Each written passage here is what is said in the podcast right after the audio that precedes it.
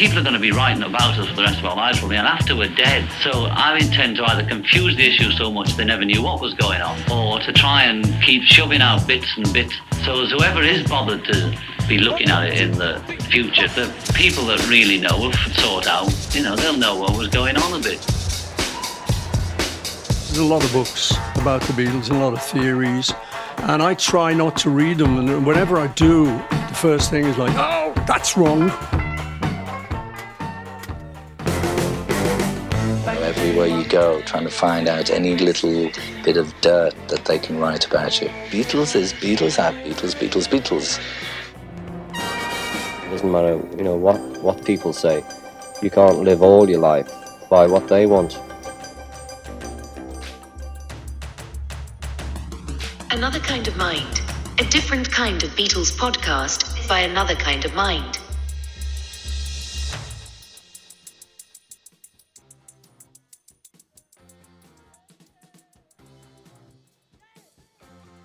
If I called you the kind of musical skits, which is that there are parts of your work taken from 20s, 30s music hall vaudeville, parts taken from straight 50s rock, uh, parts of today, and nice sort of comely chat with the kids as well. Yeah. Where's your audience, Paul? I'm in the theatre, Dave. But all these ingredients, I mean, you can't knock them down, and I'm not trying to be intellectual, No. but there are bits of your material which are almost down to a kind of Deborah Kerr sentimentality. There are bits of it which are, you know, fly me high. There are bits of it which are straight sort of Elvis rock.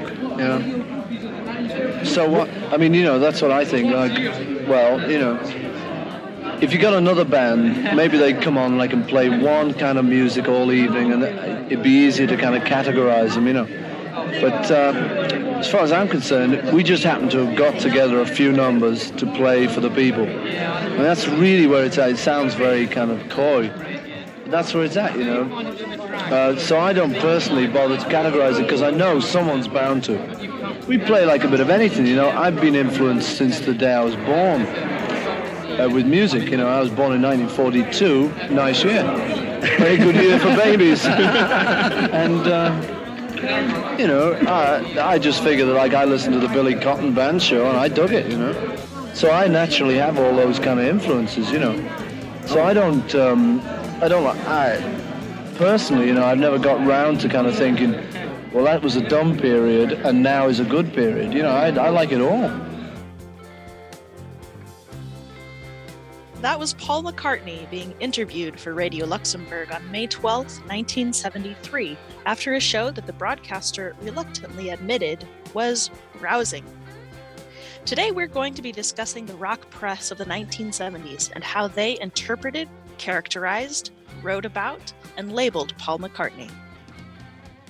And We're thrilled to welcome to the show Dr. Allison Bumsted, PhD of Cultural Studies, Master of the Beatles, Popular Music, and Society, and author of Which Side is This Ex Beatle On? A reassessment of the 1970s rock press's framing, interpretation, and consideration of Paul McCartney and Wings. woohoo! Yay. Yeah. All right. Hello, Yeah. Allison. Welcome. I'm so glad that we finally got our schedules all hooked up so that you could come on the show.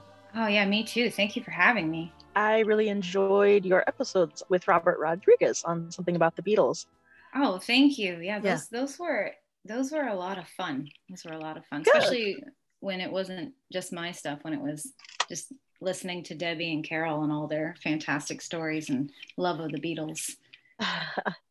Your two part episode critiquing the critics on something about the Beatles was very informative, gave us a really good overview of the rock journalism of the 70s and how they wrote about Paul McCartney and Wings. It was a, a real eye opener. Thank you so much. You know, it was really nice to lay out the individual reviews and share them with listeners. You know, often we do not get to share certain sources at length. So it was Mm. very, very cool to be able to. And you know, the majority of those discussed were used within the chapter to fully consider Wings, the press, and, and rock and pop. And I know we're, we're going to consider a few today, but for those who want to deep dive in just the reviews themselves, you know, check out that episode and of course the recent chapter. As you guys know, you know, my focus is on popular music in general, specifically teen fan magazines and the rock press. However, it was the reactions to Wings that really pushed me into researching uh, everything, you know, my whole academic career uh, further and finding, you know, finding what I was meant to research was, was began here. The first thing that I want to talk about is the whole concept of authenticity. Mm-hmm. This is something that has seemed to follow Paul throughout his career. I think it mostly seems to come from his eclectic taste and his ability to hop between genres, which by 2022, many people now recognize as part of his rather extraordinary gift and mm-hmm. something that's completely natural to him and sincere and therefore authentic. But as your research has shown, the idea that Paul and his music is inauthentic seems to stem in some ways from this whole idea of rock being authentic and Paul McCartney being pop versus rock. The very idea that it's it's important to be rock may sound kind of stupid in 2022 because unless rock is your favorite genre, which for most people it's not, then there's really nothing inherently superior about being rock. And although it's kind of hard to accurately gauge because we don't have proper statistics, or at least I don't have proper statistics for this. Um, I know that for millennials and Zoomers, rock is less important or popular than hip hop and pop. So it's safe to say that rock has been steadily losing its appeal and its relevance since the 90s. Would you agree with that, Allison? Yeah, well, and that's it's it's a complicated conversation, the whole rock and pop, and I think I highlight that uh, in the chapter pretty well. But I do mention, and and you're absolutely right. I mean, hip hop and rap sales have surpassed rock sales. it, it is interesting the connotations of rock versus pop, but they still exist, and they might mm-hmm. not exist in the same conversation that they do in, exist in the 70s.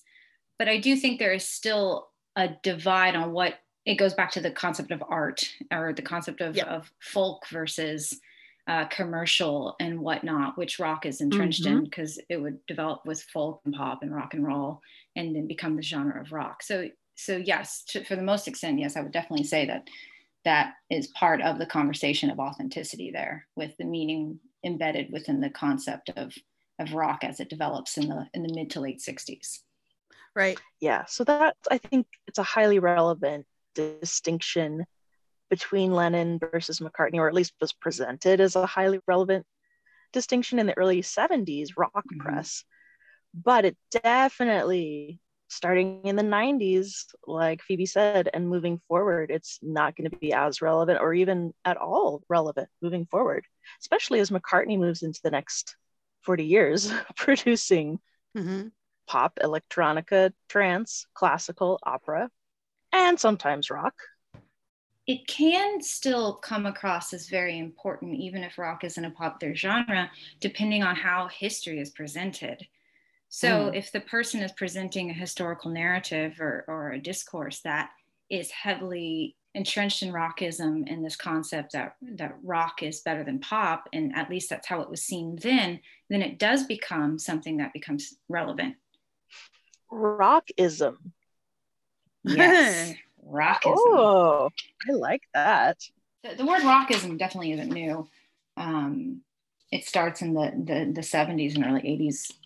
Yeah. Oh, cool. Not work first. First, I've heard uh, Pete Wylie claim it, um, but that's not the first time it was used. It was Christgau. Matt Brennan cites it even earlier with other rock critics. Um, so that term has has been around. I think it's coming around more as we focus on women and alternative histories and, and popular yeah. journalism for sure and just the fact that that term makes sense kind of tells you something like right.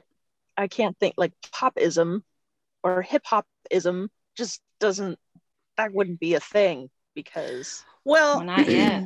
I, w- I will say that, like, okay, so I do think that there is tension between uh, hip hop or rap and hip hop versus pop. Like, I, I do feel like Mhm. that is Mhm. sort of a, a, a tension as well in terms of whether something is just frivolous or whether it's really talking about social issues. So Hmm. I don't think necessarily that that whole debate has evaporated. I just don't think that rock is leading the charge in terms of relevant music anymore.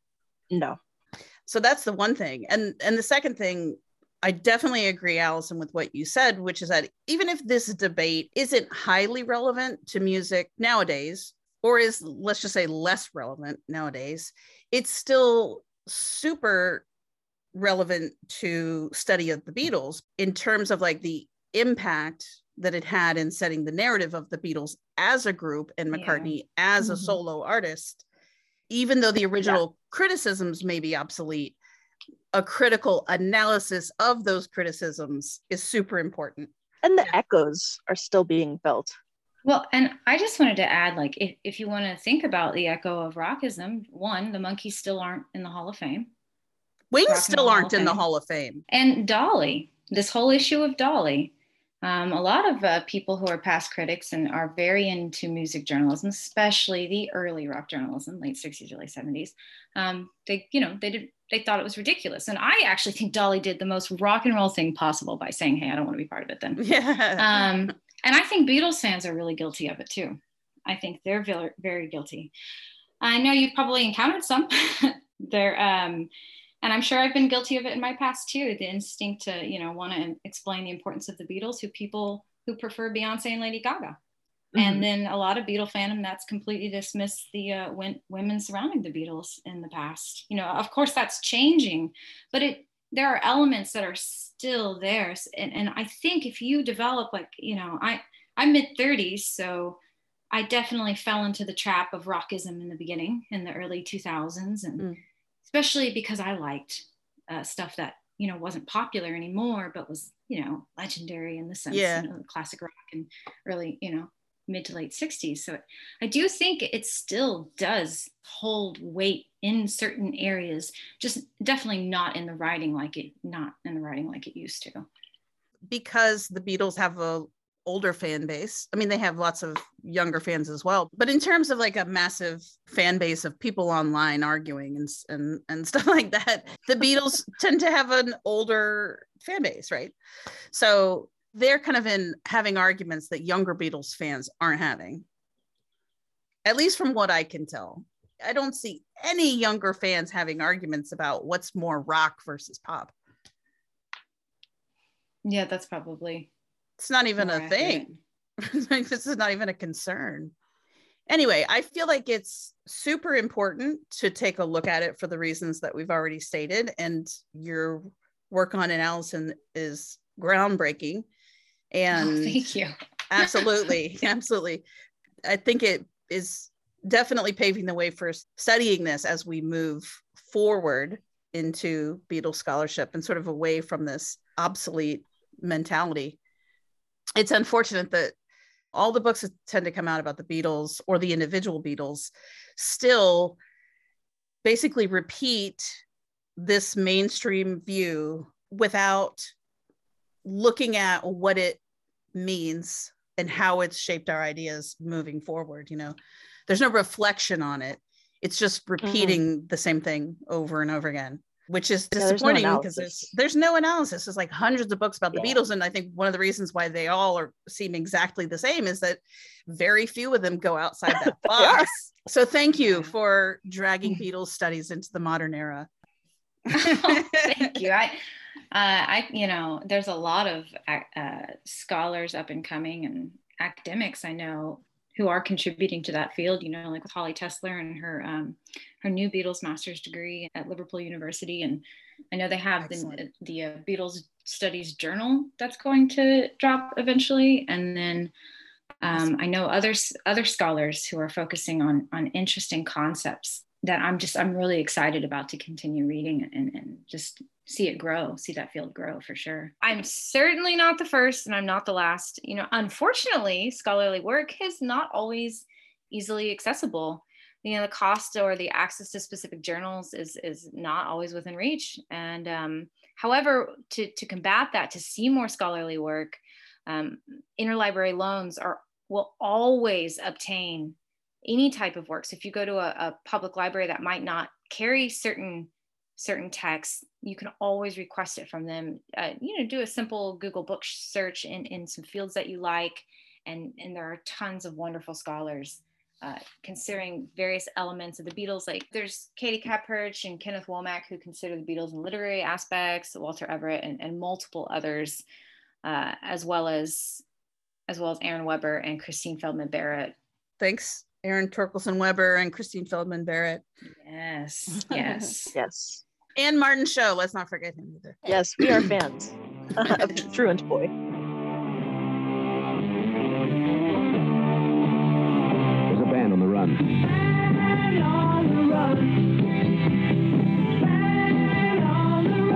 There's a band on the run. So, what makes rock authentic?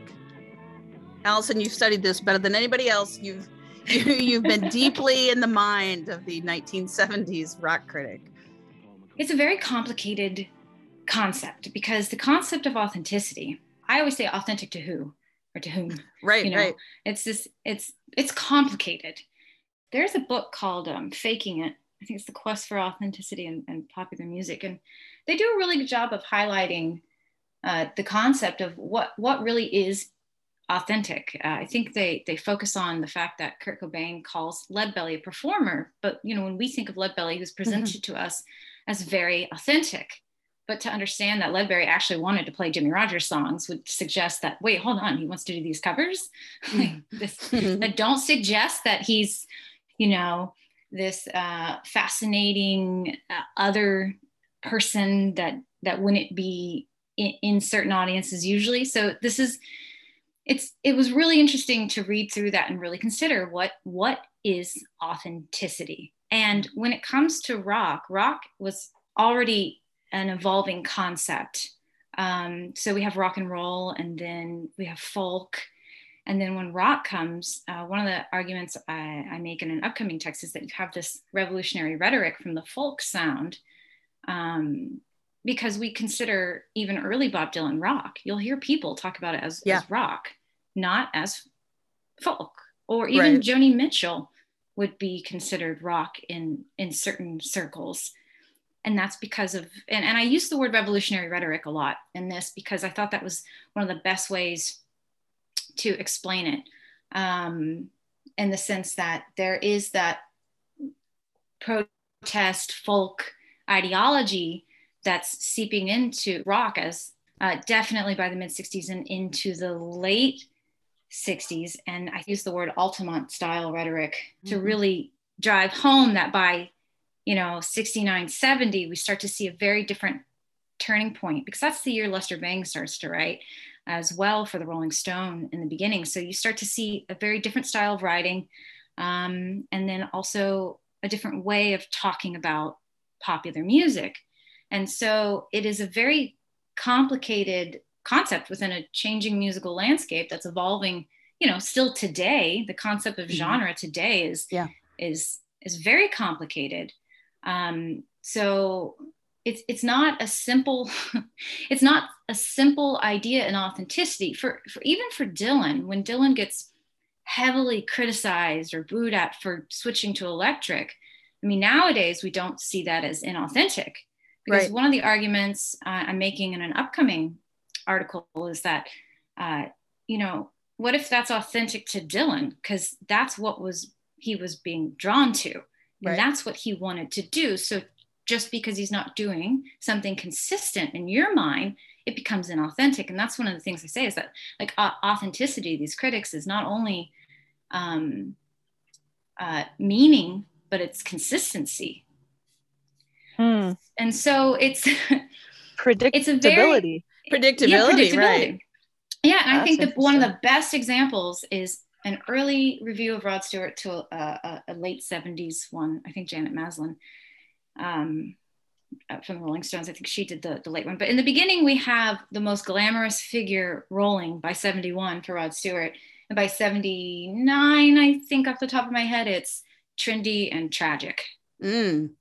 Especially with with the disco coming in. And I know we uh, you've mentioned that before. Not only does the person we're judging their authenticity have their own idea of what the authenticity is and what's authentic to them, but then we have an idea of wait, no, but you're this. This is the authentic. This is the way I saw you. This is the way I learned about you. How can you change? Yeah. What? what How do you judge somebody else's authenticity? It's going to be based on what your definition of authenticity is. Yeah, of course. It's like, well, authentic to who? I liked your comment that genre is more complicated nowadays. Like be I, i'm assuming because it's more fluid nowadays right? I, I suppose so yeah. It's it's it, and i, I think feel it's like- constantly evolving. Right. I feel like nowadays you would see criticism for something that fitted too neatly into one single Yeah. genre. Mhm. that's true. We want something that's a little tweaked, just Yeah. a little different. i agree with that Combining genres. Yeah. yeah Formulaic is now, you know, an frowned insult. upon right exactly it's just like upon. the Mhm. limits of your creativity and yeah and also i mean not to be too deep or whatever but um, you could see the same thing happening with our concept of race and our concept of sexuality and Mm. gender as well Mhm. yeah yeah and true. and a lot of people don't like it you Don't know like that, a yeah. lot of a lot of people like hard barriers and and categorizations for all that type of stuff and and people who people who don't conform to those you know are going to make people nervous That's true. Wh- Which is crazy because of the idea that rock is supposed to be something that stands for something that's supposed to be meaningful. But if you go away from it for a second, it's like, okay, well, you're not what you've done. No, no, no, no, no, no. yeah exactly it's so it seems very transparent from our standpoint like from t- 2022 looking back i mean we have the hindsight of you know 40 years or i'm bad at math 50 years so you know we're doing a little bit of uh, monday morning quarterbacking here but it just comes across as gatekeeping So some of the things that I, I mentioned, I think I cite Simon Frith and a few others, is that the idea that uh, a genre in general, it's it's often not about sound or or production. It, it, can be, of course. I mean, if you listen to a, a reggae beat, you should you can Yeah. recognize it or disco yeah right? But there's also a social construct behind it. Um, so this is something that with the Bangs review, the one from Cream, that I go into a little bit more detail because I feel like Bangs, Lester Bangs, is specifically very conflicted with this idea of mm-hmm. wings. Very, very, very conflicted. So when we talk about genre in general, just social aesthetics around it is, is something that heavily influences the way it's perceived. And just to kind of jump off of that, I, I think just to solidify the concept of of um, why this rockism, why rock journalism developed as it did, is because you know rock in rock and roll in general, pop music at the time, because it's still used. The word pop is still used in journalism in the '60s to talk about rock or pop. You know, it, it wasn't really separated. You start to see it in the, the in the papers in general, definitely in the rock press. You start to see the word rock used more over pop when discussing certain bands like Cream and Hendrix and, and, and, Beatles and whatnot. Um, so you, you start to see a shift here. But because it was questioned as legitimate, it, it makes sense that this gatekeeping kind of existed, that they started to develop off of jazz journalism and, and write as we're legitimizing this, we're saying it's art Yeah. because other people are questioning it. However, it kind of you know the pendulum swung it went it went by the mid 70s pretty extreme pretty hard um, with the way they discussed bands very masculine and whatnot and it became more seen as you know by men for men although there were a lot Yeah. of women writers um, who bought into the whole thing it's not necessarily that a lot of women bought into the very masculine rock rhetoric.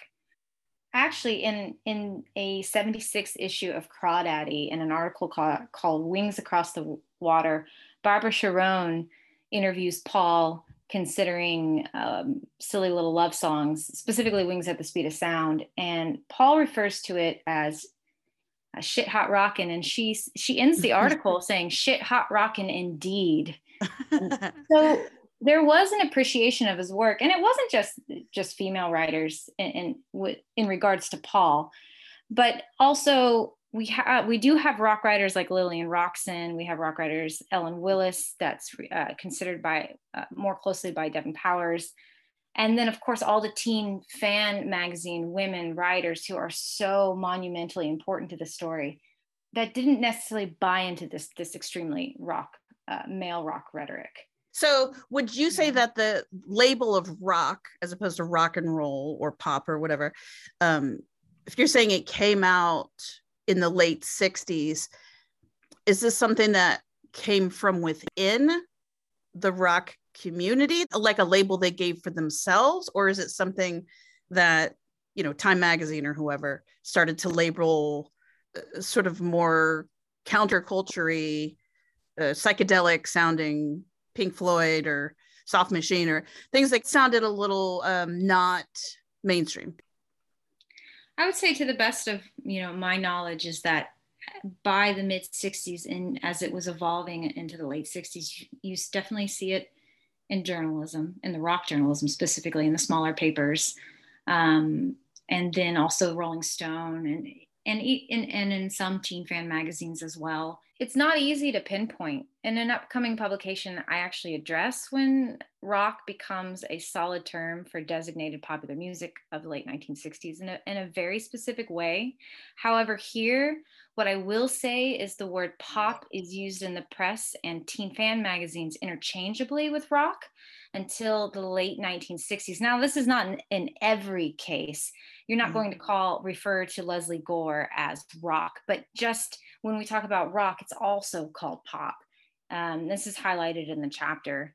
Um, and that these are, what, what's really important is that there are loosely defined ideas and principles that are that the critics define through the writing.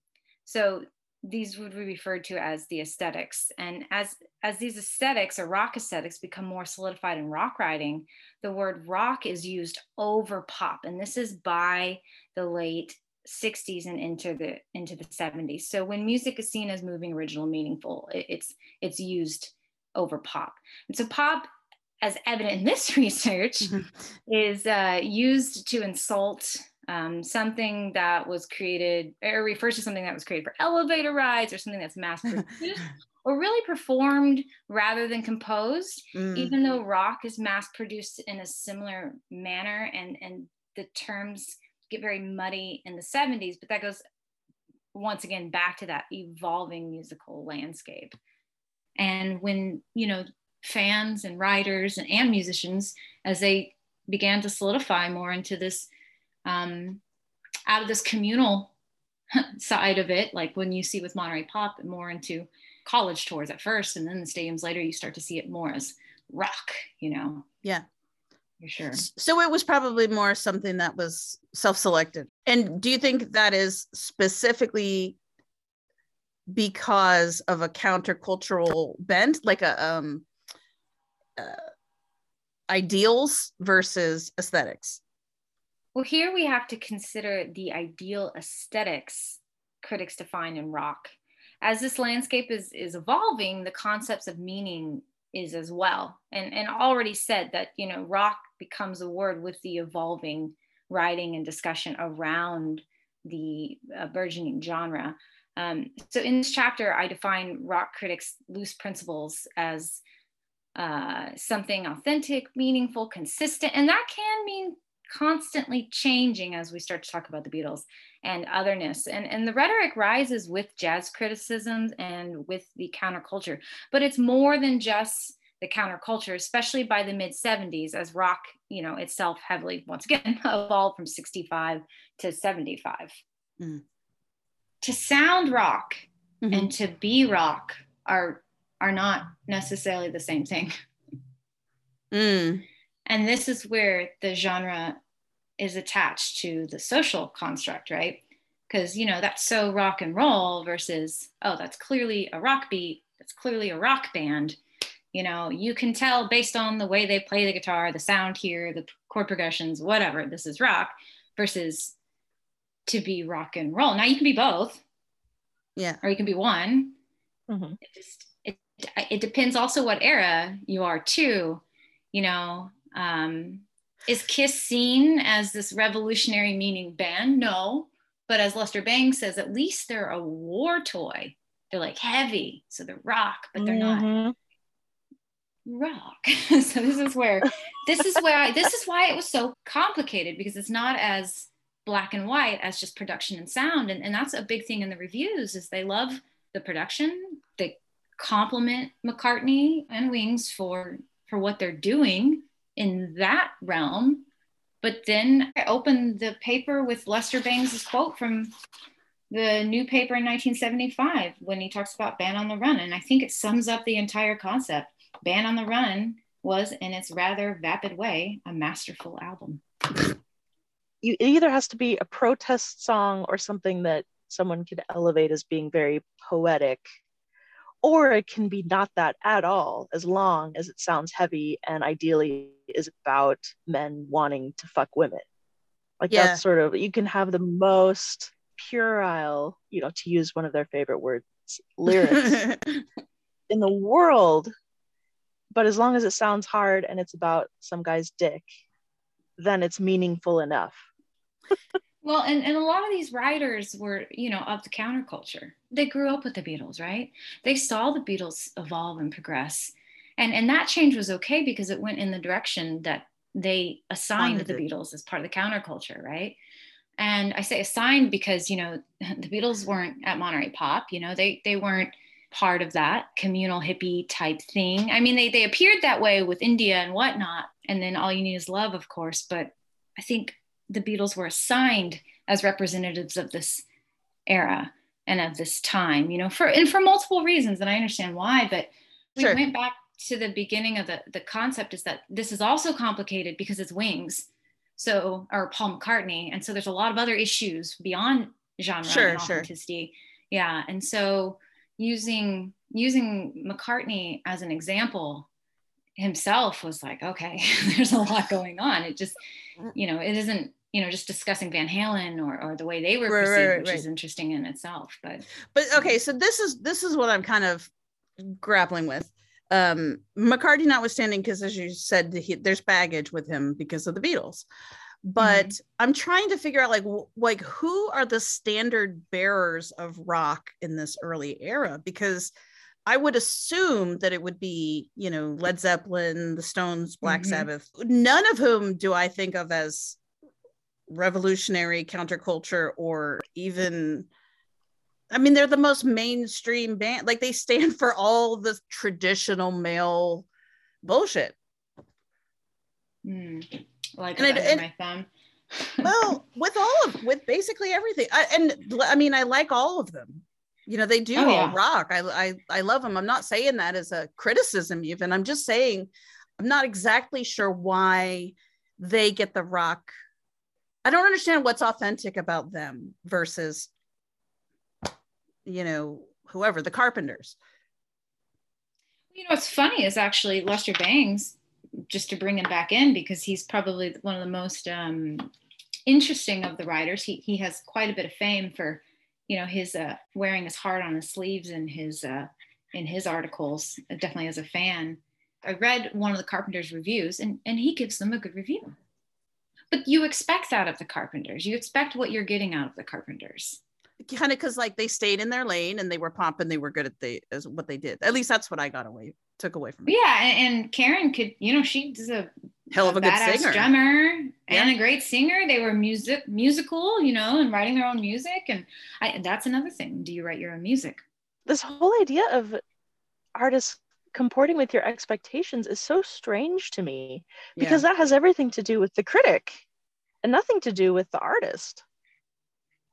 That, that's true. But have you ever been disappointed by uh, any kind of artist of any sort, not just music, for not or for what they've done or doing? Oh, that's a really good question. I mean, I guess Uh, disappointed in the artist or disappointed in the product? Well, I, I guess if it's their product, do you do you put that on the artist? Is it if they're creating it, it's something that they're doing. Do you become disappointed in the product or in them? I mean, I'm not really Well, I invested in the artist at that level. Yeah.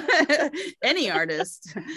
I mean, maybe Paul I mean- McCartney, I guess, but yeah i can't you know i can't say that i that i always live up to this but i feel like if something of a different genre if something if i'm presented with something that i didn't expect i'm able to pivot and be like oh okay so now we're on this playground now i can now i can evaluate it according to that structure like i don't just stop it i didn't expect this and then throw a fit about it and say well it's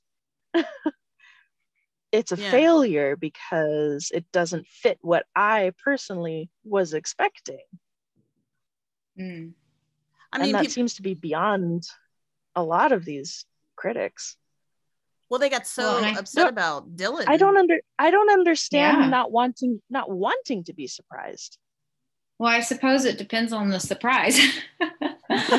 so, uh, but yeah, you're right. With going back to Dylan, I mean, they, they were upset with Dylan because it's right it was an into folk one in their mind, whether or not it, it was or not. But I mean, even I, you know, I have been disappointed in albums and whatnot from certain artists, but it didn't make me. I might not have lit, bought their new albums or not enjoyed it or had anything great to say. I mean, I don't, I don't write criticism myself. I, I try to stay as partial as I can in that way because I focus so much on it why is it so personal because they grew up with them and they're like, you, you were it. What, what are you doing? I you guess. owe me Yeah, yeah. um, Daphne found a really fascinating review. and Allison, since you're the expert, you might be familiar with this already. You probably are, but I'd love to have Daphne read it and then talk to you about it on the other side. Yeah, okay. So Jim Miller in 1975 wrote in his Rolling Stone review of Led Zeppelin's Physical Graffiti there are also hints of Bo Diddley in Custard Pie, Burt Bacharach in Down by the Seaside, and Kool and the Gang in Trampled Underfoot. If nothing else, Physical Graffiti is a tour de force. On such classics as Whole Lotta Love, Page's production set new standards for recording hard rock. Physical graffiti will likely also disappoint those who prefer their rock laced with lyrical significance. Led Zeppelin no more articulates a worldview than Little Richard or Cream did. Yet, while Zeppelin's stature as cultural spokesman can be questioned, their standing as rock musicians cannot. Mm.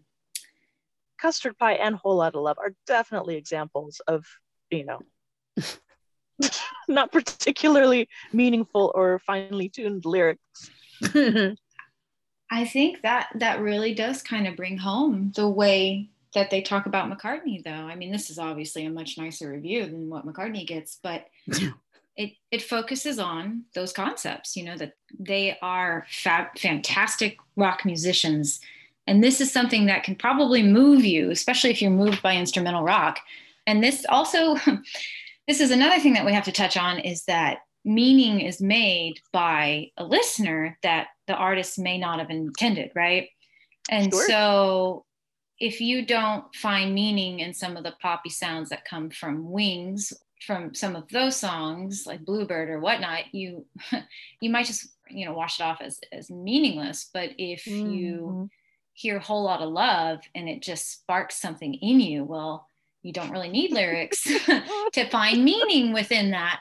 And I mean, when I listen to Led Zeppelin, I could close my eyes and get lost. I mean, just in a world of my own and meaning and just raw power and see hmm, this is like again this is this is why it's such a complicated conversation and it's McCartney is a perfect example it's yeah oh, yeah Yeah. definitely it's definitely subjective absolutely but I found it interesting in that review. I mean, they're unequivocal. They're like, don't get it twisted. Led Zeppelin rocks. You know, Yeah. they're f- hardcore fucking balls out rock and roll. Period. End of story. Um, even though, yeah, their lyrics are stupid, but and and the standard bearer in this review is Little Richard. I think there are really two two important things to point out in that review, and, and thank you for bringing that review out. One, they refer to um, a lot of black musicians here. Mm-hmm. We know uh, a lot of these bands, uh, from the Stones to Led Zeppelin. You know, they were. Uh, let's use the word copying and be nice here. Is they they were Yeah. using a lot of uh, you know Mhm. black music, and and black music is usually seen, at least rock and roll, as authentic, right? Mhm. Um, and then also by 75, I mean, uh, Vietnam War is uh, tailing off and uh, the counterculture is dying. And I say that because I love, once again, going back to the Lester Bangs Creem review, I think he says exactly, I mean, I know the counterculture is dead as Davy Crockett hats. like he he knows that that's going away that this is this is something that's changing. This is what got him excited. This is what got him into the music. But it what he sees as what got rock to to where it was is the counterculture or at least revolutionary rhetoric that's associated with the counterculture. And so it is interesting to think about that time period. Once again we go back to that evolving musical landscape. Music is you know sounding very different by 75 and so i mean paul mccartney is aging his music is changing what he's doing is different. John lennon even if you don't love everything he's done or you don't think it's as rock and roll as it's being claimed to be was well loved by the editor of rolling stone. Jann Wenner uh, and i make a point of this is that he you know lifted john up as this artist as this what did they say? Uh, he was a a glad fly just floating around from you know artistic scenes when you know paul was the one doing the avant-garde stuff first and and what's what's most interesting to me is how much paul was trying at this time he wasn't just Yeah. producing he was experimenting and Yes. trying to do interesting things and another really important thing is when you listen to uncle albert and, and living in england it has a very different cultural meaning to me than it did when I didn't, right? Just it's quintessentially English, that song. And it's just fascinating. Every time I hear it, I just I I I love that song, by the way. Just absolutely love that song. But it just to me, it's it's a brilliantly put together and and you know produced song and and other ones on top of that. But when I hear that, I think, wow, that's that's Paul McCartney for sure for sure. But if that would have been on a Beatles record, I think it would have been okay. With them. We've been yeah with Yeah, them. yeah, yeah, And yeah. they don't specifically call out that song, but I mean when Jon Landau reviews Ram, I mean it's it's a joke. Yeah. oh, it's it's an it's pretty pretty rough. Um, let's see. The exact words are so inconsequential. yeah. You can't even hate it. yeah it's just it doesn't make a dent in our our our you know our understanding of the world and our, our meaning and any of that That is poetry. You couldn't make that up. You could like if, No, if- I mean- if you pick any album from the solo Beatles canon, Ram is the album that gets the, the biggest reevaluation moving forward. And that would probably be selected as the most influential of every single album that any of the post Beatles, ex Beatles ever made.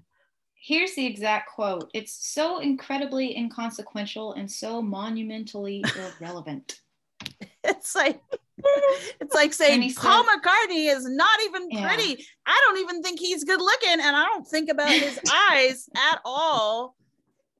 His mouth isn't even kissable, so I don't even know what you're talking about. Like, calm down, Landau.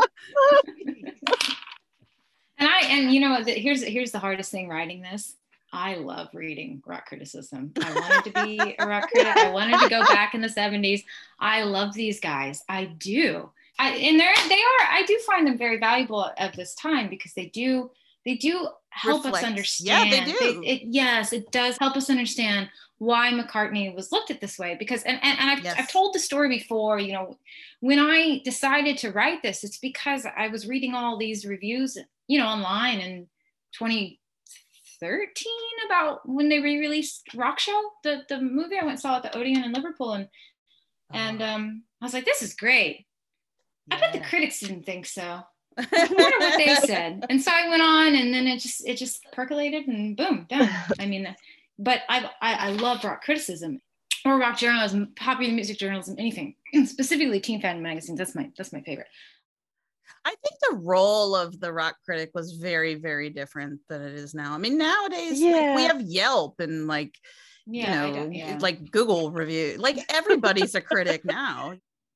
Yeah, well, I, and I suppose you know these people were on the scene, you know, so they they were seen as part of it. You know, they were in there interviewing. They were they were getting the press release records. They were the ones talking to the rock stars. They were the ones legitimizing popular music at the time. It's a benefit to everybody. To take it seriously, it means that Mm. you know Mhm. you're going to look at Mick Jagger or Lennon or or whoever, Joni Mitchell or whatever as as an artist, as someone of value, not just a you know a, a pop performer that has you know handed music and it ha- happens to be a good entertainer and i also think that if you're in i don't know paris texas to give you an example of a small town Mhm. um, or just in you know in the middle of nowhere or even in a big town if you're way far away from the scene and your friends don't like what you like turning to these magazines and reading these and disagreeing and writing in that's an activity that's something that yeah.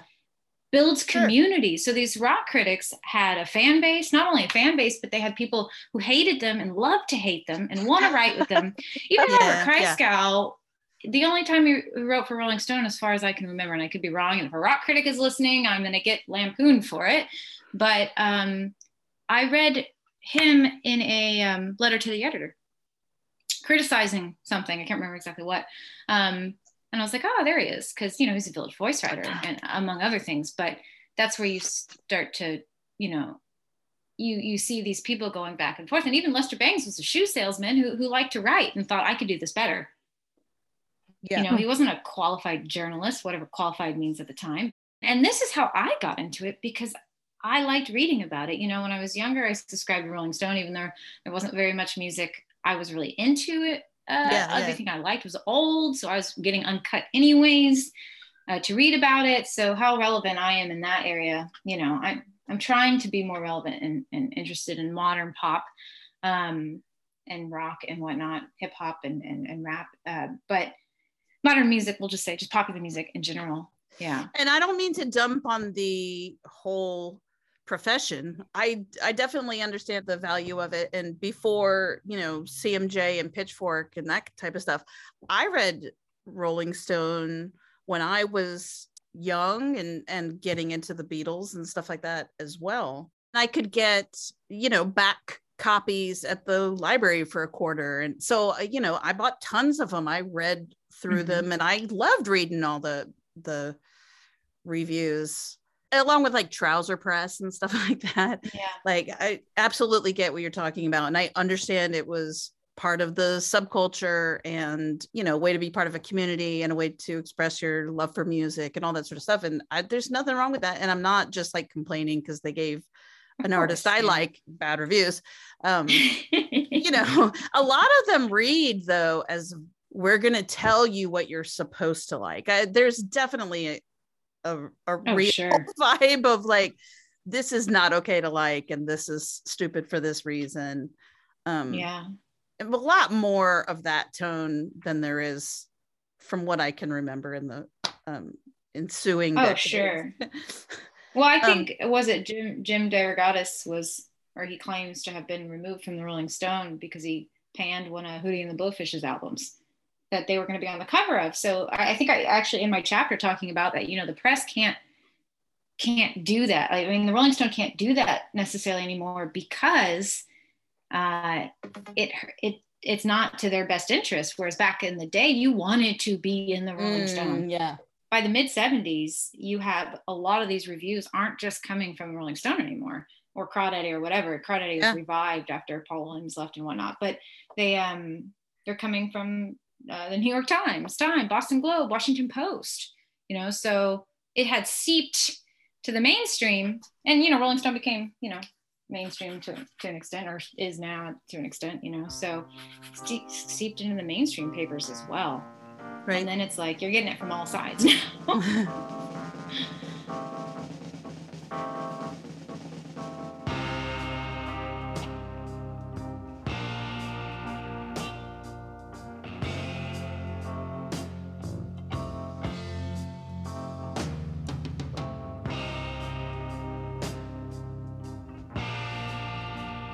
to talk about Mendelsohn's review of wildlife.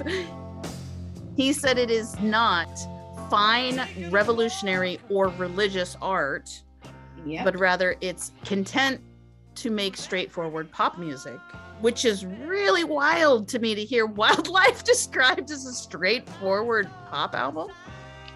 I don't know. I don't know when the last time you heard Wildlife is, but calling Wildlife and Mumbo straightforward pop is really, really out there. I, I think he even says, you know, I, I don't expect anything. Uh, or he says it's, you know, melodically charming, it's unpretentious, and it's executed pop music and should be taken and left on that basis alone. Uh, okay, rather than just saying like, "What Wildlife is a great album," how d- how does he fail to notice that Wildlife is about environmental disaster? It's not even highly cloaked.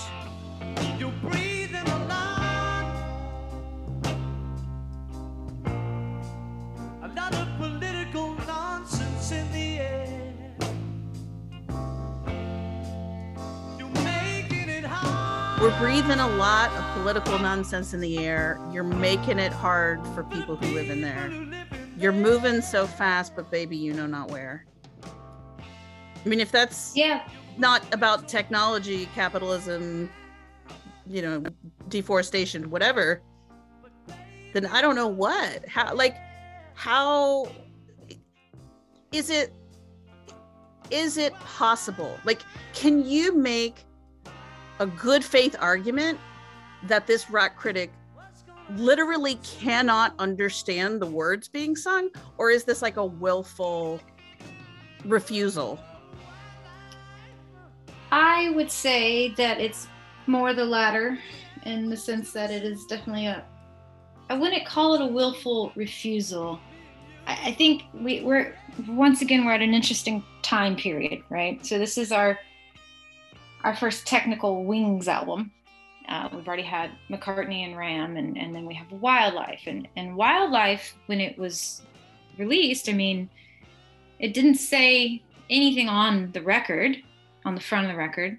They had to put a sticker on it yeah. that said Wings Wildlife on it. this is right at the breakup of the Beatles again. You know, Rolling Stone isn't going to publish something that is going to herald not at this time. By 74, you get something different with Landau, and, and, and Landau has a little bit more clout at this time than Mendelsohn does, anyways.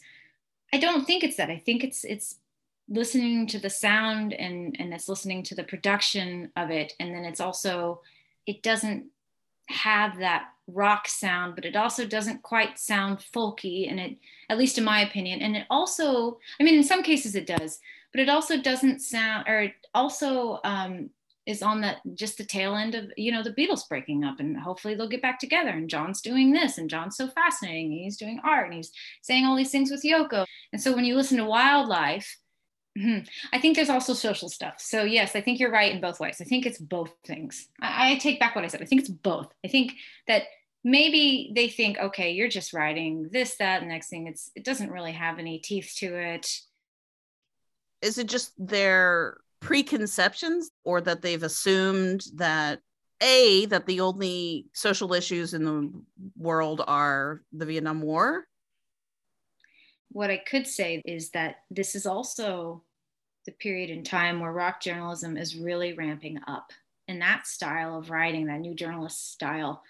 Um, like I said, Lester Bangs comes in in 69. I always mark that because I think that's an important date for rock writing. the way he sounds, the way he's writing, it's very intense. It's very emotional. It's very hard on your sleeve.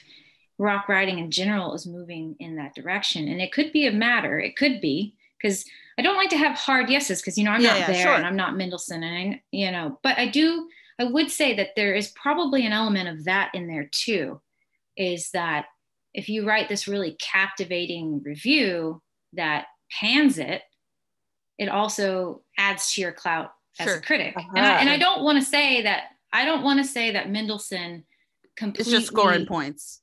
did Yeah. that. Yeah, I don't I don't want to say that, but that style and that rhetoric at the time was also part of it. So it, once again, it gets complicated.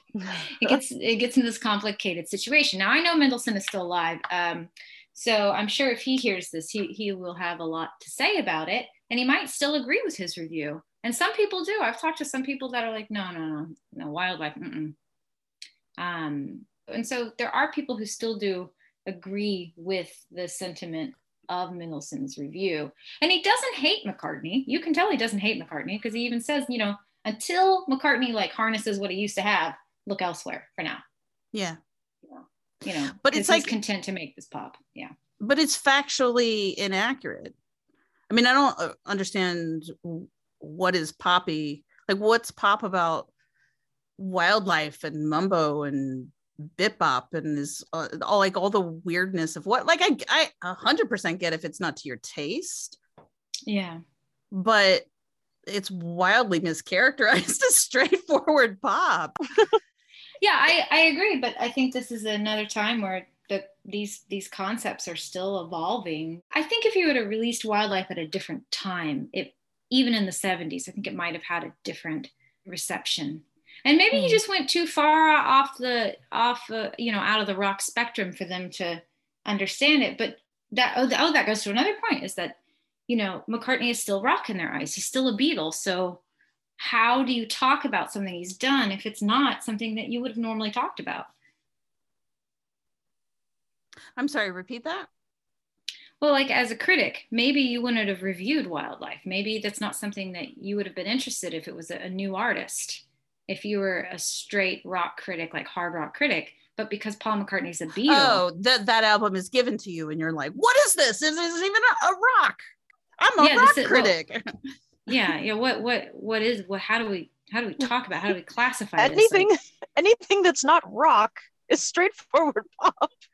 yeah, right. It's like it, it's two genres of music. Yes, Well, and they didn't- they- rock and not rock. well, and they didn't know how to handle it, right? And They if don't- it's not rock, we can use whatever descriptors we want. Whatever.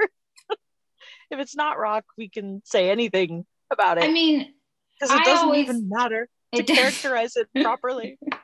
Well, I think the only reason they review it is because it's Paul McCartney. I don't think they would have Yeah. re- reviewed that record. You know, one of the re- one, some of the record reviews that are hard to find is on Ringo, right? So there's not nearly as many record reviews as there could be on Ringo on his records, and this is something I'm working on. So I think that's that's important too. So So are you saying concept. these these magazines tended to only review albums that they deemed important and relevant enough to to garner these types of serious reviews?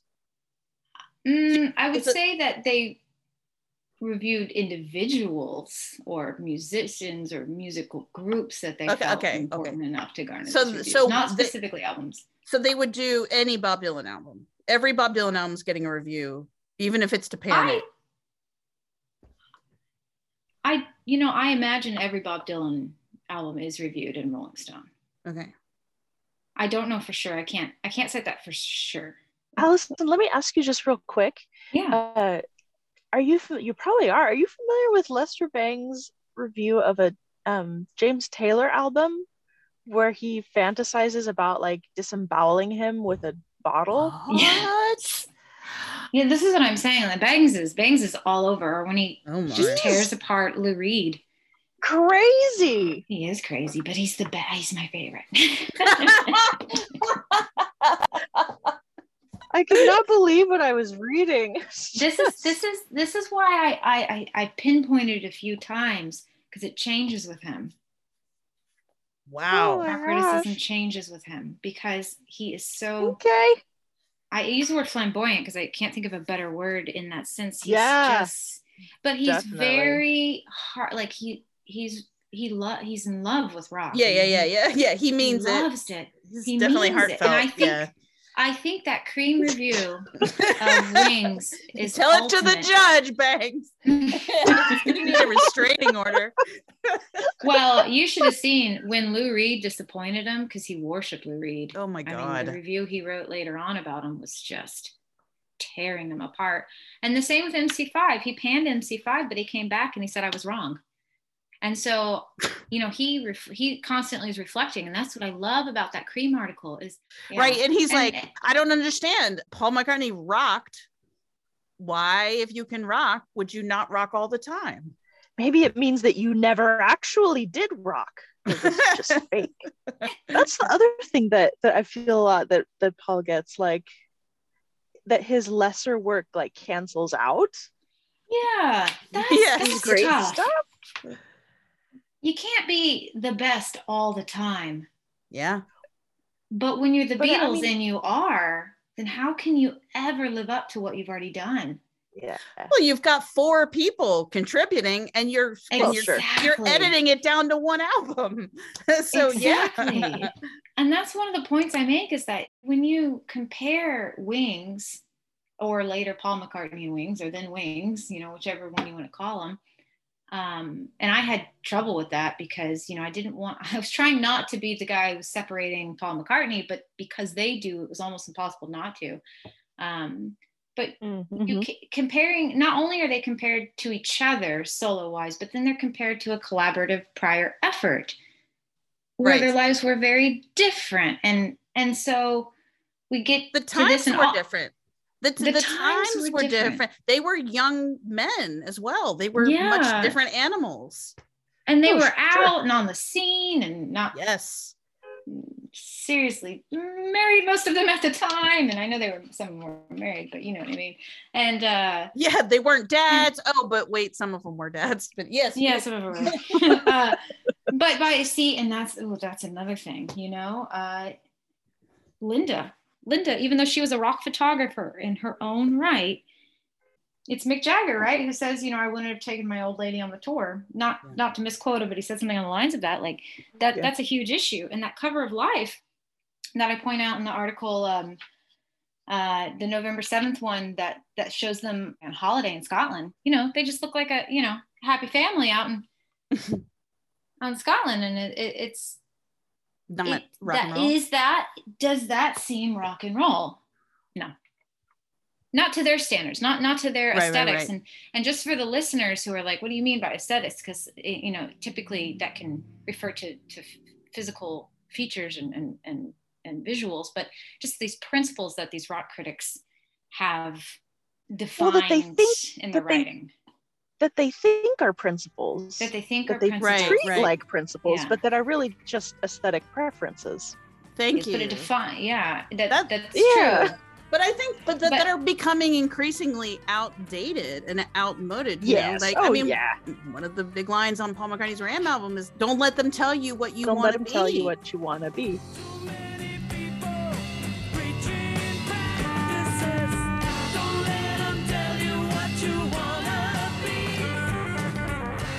And going back to that idea that you know when this rock rhetoric was defending the legitimacy of, of rock as an art form or as a, as a, a music that should be taken seriously that word serious is very important um, you know at the time it made sense once again I, I know i'm repeating myself but to make the point nowadays to be a rockist or, or whatever it is to beatlesist or, or whatever in that sense of what i know is better i know more than you i Yeah.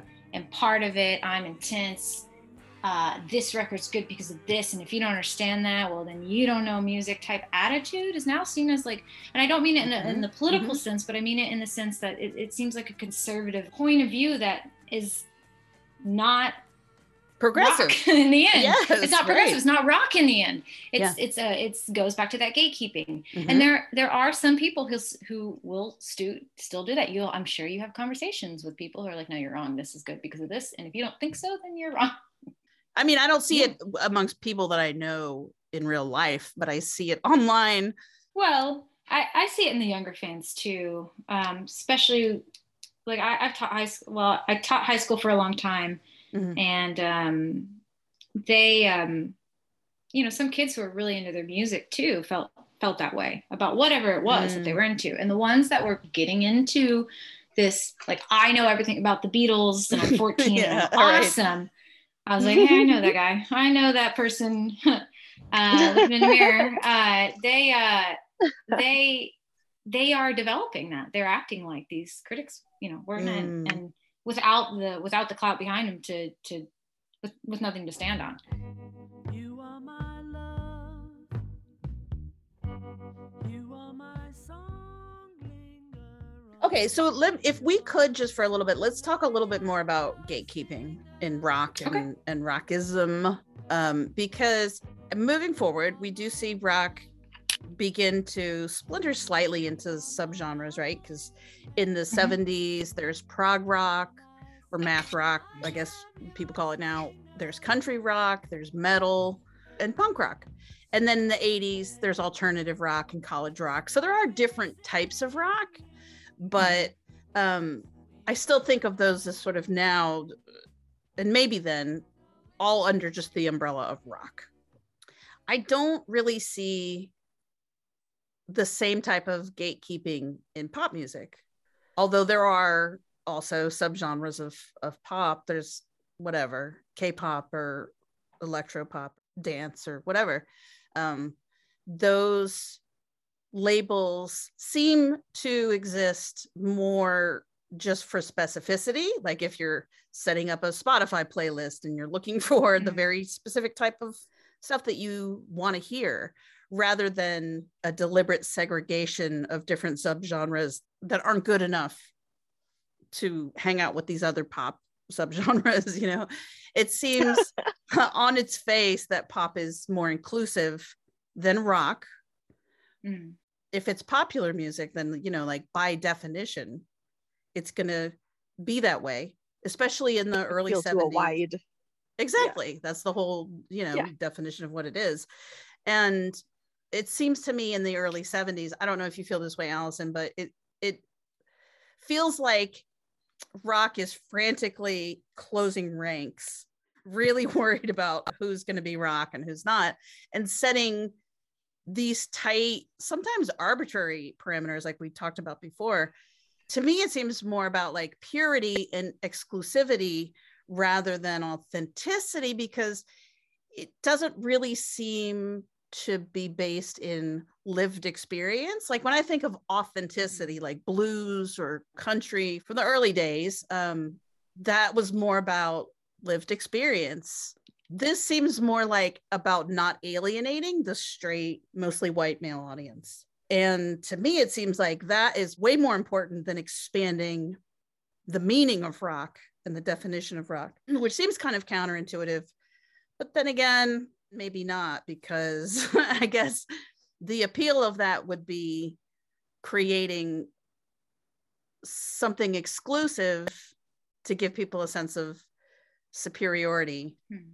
but on the other hand like if if i'm looking at this from paul mccartney's point of view if pop is more inclusive and it's therefore going to allow for more rule breaking more experimentation i mean as long as it's anything that's melodic and catchy let's say catchy it's probably a good word for for pop right?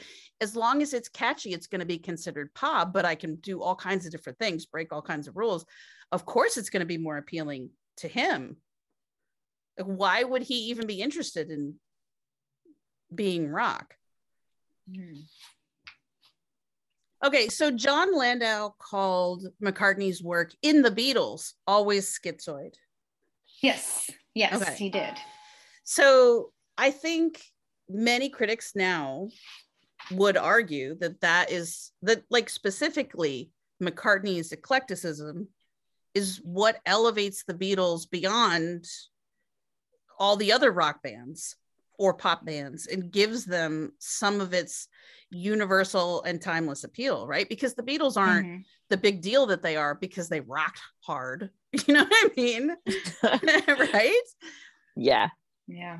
part of their timelessness is that they brought in all kinds of different elements and that they were inclusive. Yeah, that they and- and played they're- granny music. Like granny music is part of the Beatles ethos. Well, and it's what they grew up with too. I, I, you know, I, yes, and so in that sense, it's very authentic. Exactly and and it's very authentic to them and like i said i, I think Mc- what mccartney does a lot of the time is just so you know quintessentially english that bringing that into it not just the the english who just fell in love with the american rock and roll and and began their own you know in their own sense um and i think that's that's brilliant it's it's it does definitely the word I was looking for earlier is transcends genre in that case. The Beatles do. I mean, it would be very hard to argue that they don't transcend genres, but genres Yeah. also were developing at the time they were too, in the sense that we know them as modern genres. Another thing, and I wanted to add back to the comment that you made before that, and it kind of goes in with this, is that you know, as critics, as humans, we love to catalog things. We love to categorize Yeah, things that's true. you know um, jane feuer talks about this in her article on, on genre in, in movies it's that you know it's not the Yeah. same as, as as typologies we're categorizing things like this species is connected to this species because of this you know there's no negative connotation there right but there is negative connotation around Art. what is and isn't socially acceptable in art Yeah. Yes. Mm. And it comes back. I think it constantly circles back. And you know, it's funny is I, I reread the, the chapter today, specifically Landau says um, his work was always schizoid. And um, he calls his other side from the rockers to schmaltz. And the schmaltz is the pop end of it. And then it goes back to that concept. Well, yeah, we all know what good pop is. And, and these reviews wouldn't have been the same in the mid 60s because pop wasn't a dirty word. Yeah. Exactly. And I think that's this is where it gets confusing. And they didn't review the Beatles in the mid 60s like they they did by the late late 60s because that kind of rock writing didn't exist. For one of the um, music magazines, I believe it's Alan Evans, he reviews sergeant Pepper in England, and, and all he does is describe it. And he actually mixed up the voices, who, who's singing what. He Right. doesn't refer to the right people. And um, Yeah, he's like John that- sings great on "She's Leaving Home" or something like that, right? Yeah, yeah, you know exactly what I'm talking. You know which Yes, review I'm talking about. yes. Okay, exactly. And I think it was reprinted in Q several years ago. A- anyways, and so yeah, th- this this idea didn't exist where it was things were being legitimate. Legitimized? legitimized. Legitimized. Although, although it kind of, I get so. Let me push back for a second because the Beatles were being legitimized even as early as Aeolian cadences. I mean, I guess Mm. that was in more of a um more as writers of like pop standards, like quality pop music on the level of Cole Mhm. Porter or Gershwin or, Yeah, or sure. what have you. Um, but they were definitely being taken seriously as composers very early on. Yes, yes, and I don't disagree with I don't disagree with that at all. Um, I guess that's kind But- of tangential to the rock thing, though, or irrelevant. Yeah. That's not really what we're talking about. Well, no, but no, you're you're, you're right though. They they are they are being taken seriously in their popularity, in their longevity, and as they're going as they're going forth and continuing to just create fascinating things. But does everyone find them interesting? Did the did the reviewer find Good Morning, Good Morning yeah. fascinating? He just discusses the animals. He's like, oh, this happened, and this happened. Okay you know it wasn't it wasn't you know it wasn't like the jazz reviews that you were finding in downbeat that were actually Mm. heavy and and discussing all kinds of social and class and and meaning within jazz and uh, that you, that like Leonard Feather or um, is it LeRoi Jones that or even um, Barbara Gardner or any of the the, the, the writers from downbeat at the, in the late I'd say in the 50s into the early 60s and, and, and by the late 60s when downbeat's not doesn't have as much attention. But they completely dismissed rock.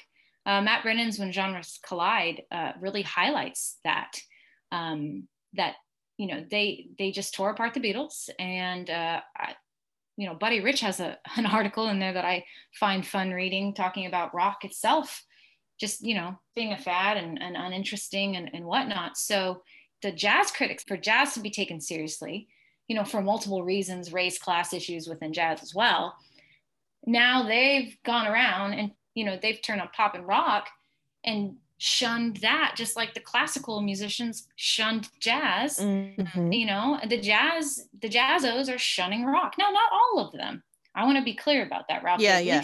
And nat hentoff are two very important people especially well both of them especially but ralph j. Gleason of course was you know, you know jann wenner's mentor and wrote the san francisco sound the jefferson airplane uh, review. And if you can get a hold of that book uh, that's that's a that's one to, that's a collector's item. That's one to keep. Um and rock does that to rap. Yes exactly. And Mhm. so And disco. yeah.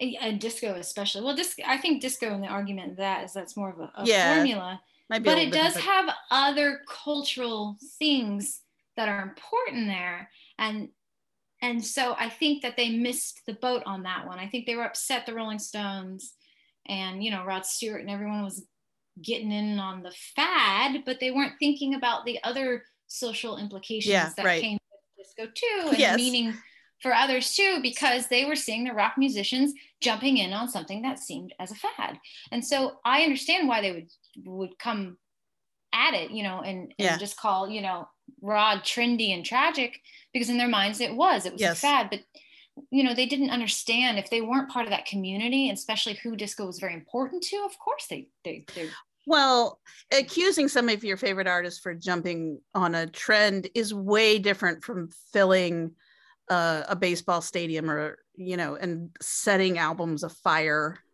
you know that's oh much yeah. much different of course Oh. This is now officially the world's largest anti-disco rally. Well, listen, we took all the disco records that you brought tonight.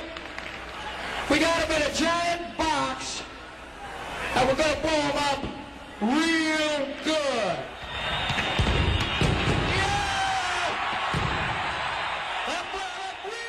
so the rock critics you know they did the same so once again they they developed in this idea that you know they were trying to legitimize what they were being dismissed. And if if, if downbeat was the main music magazine in america let's say in america because of course we have melody maker and NME in england although they're not covering rock as they should quite yet anyways by the early 60s um, as rock was slowly starting to develop. And I, I give a lot of credit to the teen fan magazines because they're very very very important. I don't care what anyone says in pop music journalism and rock journalism journalism as well. So but there is a lack in the sense that the music was being dismissed. And then the teen fan magazine argument is complicated itself especially anything dealing with young women.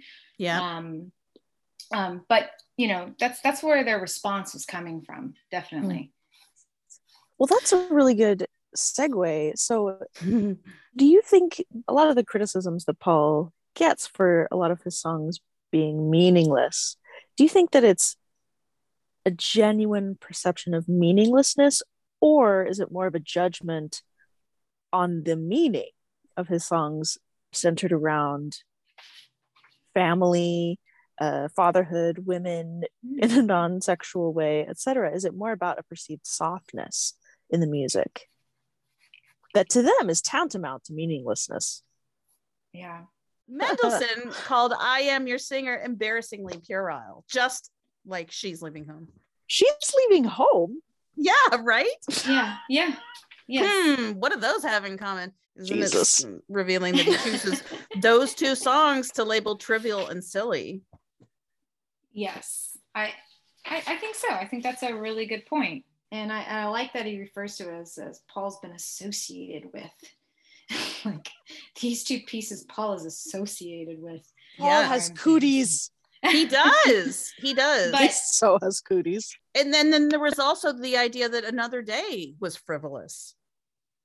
A very Yeah. perplexing idea, considering like that's compositionally a very complex song with a very strong narrative. It just happens to be about a woman who works at an office. And so therefore it's trivial and silly. I, you know, at the, in these early days, and I know we've talked about it uh, a little bit, but I, I think it, you know, it's not the Beatles.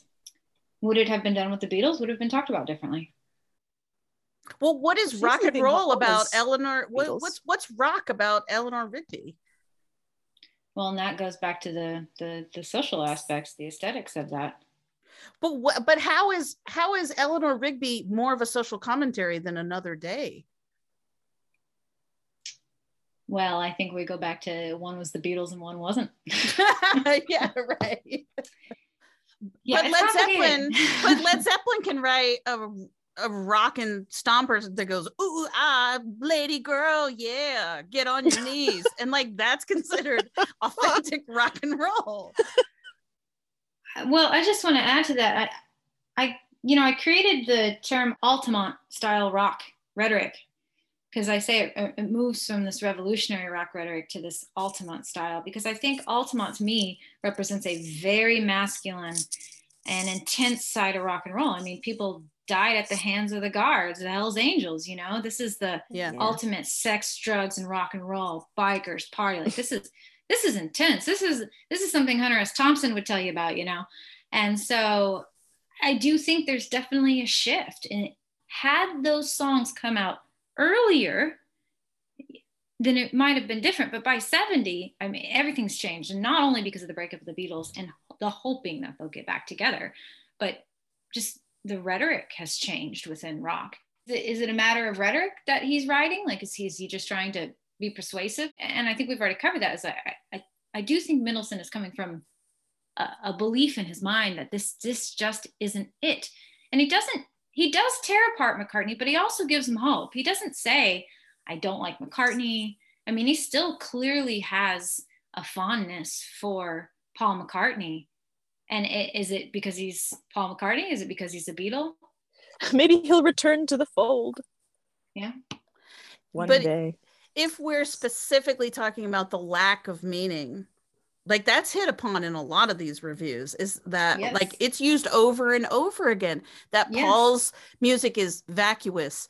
Uh, meaningless, empty. Like it's not like it's not about any. Like he's writing jingles for cereal. Yeah. You know, you would think every single thing he wrote was about throwing a frisbee or something. But Yeah.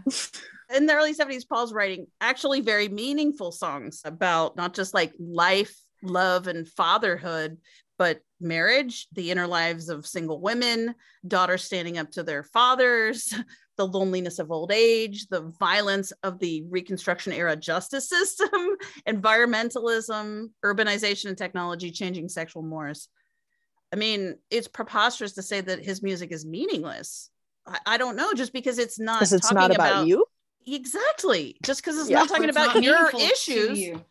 Yeah. Yeah. I mean, I it's, it's just not it's not meaningful to to him. It's not and maybe the sound doesn't move him. And this is where it, i'll say it over and over again it's it's complicated just because it there are so many moving parts here. And it goes back to you know who is this meaningful to?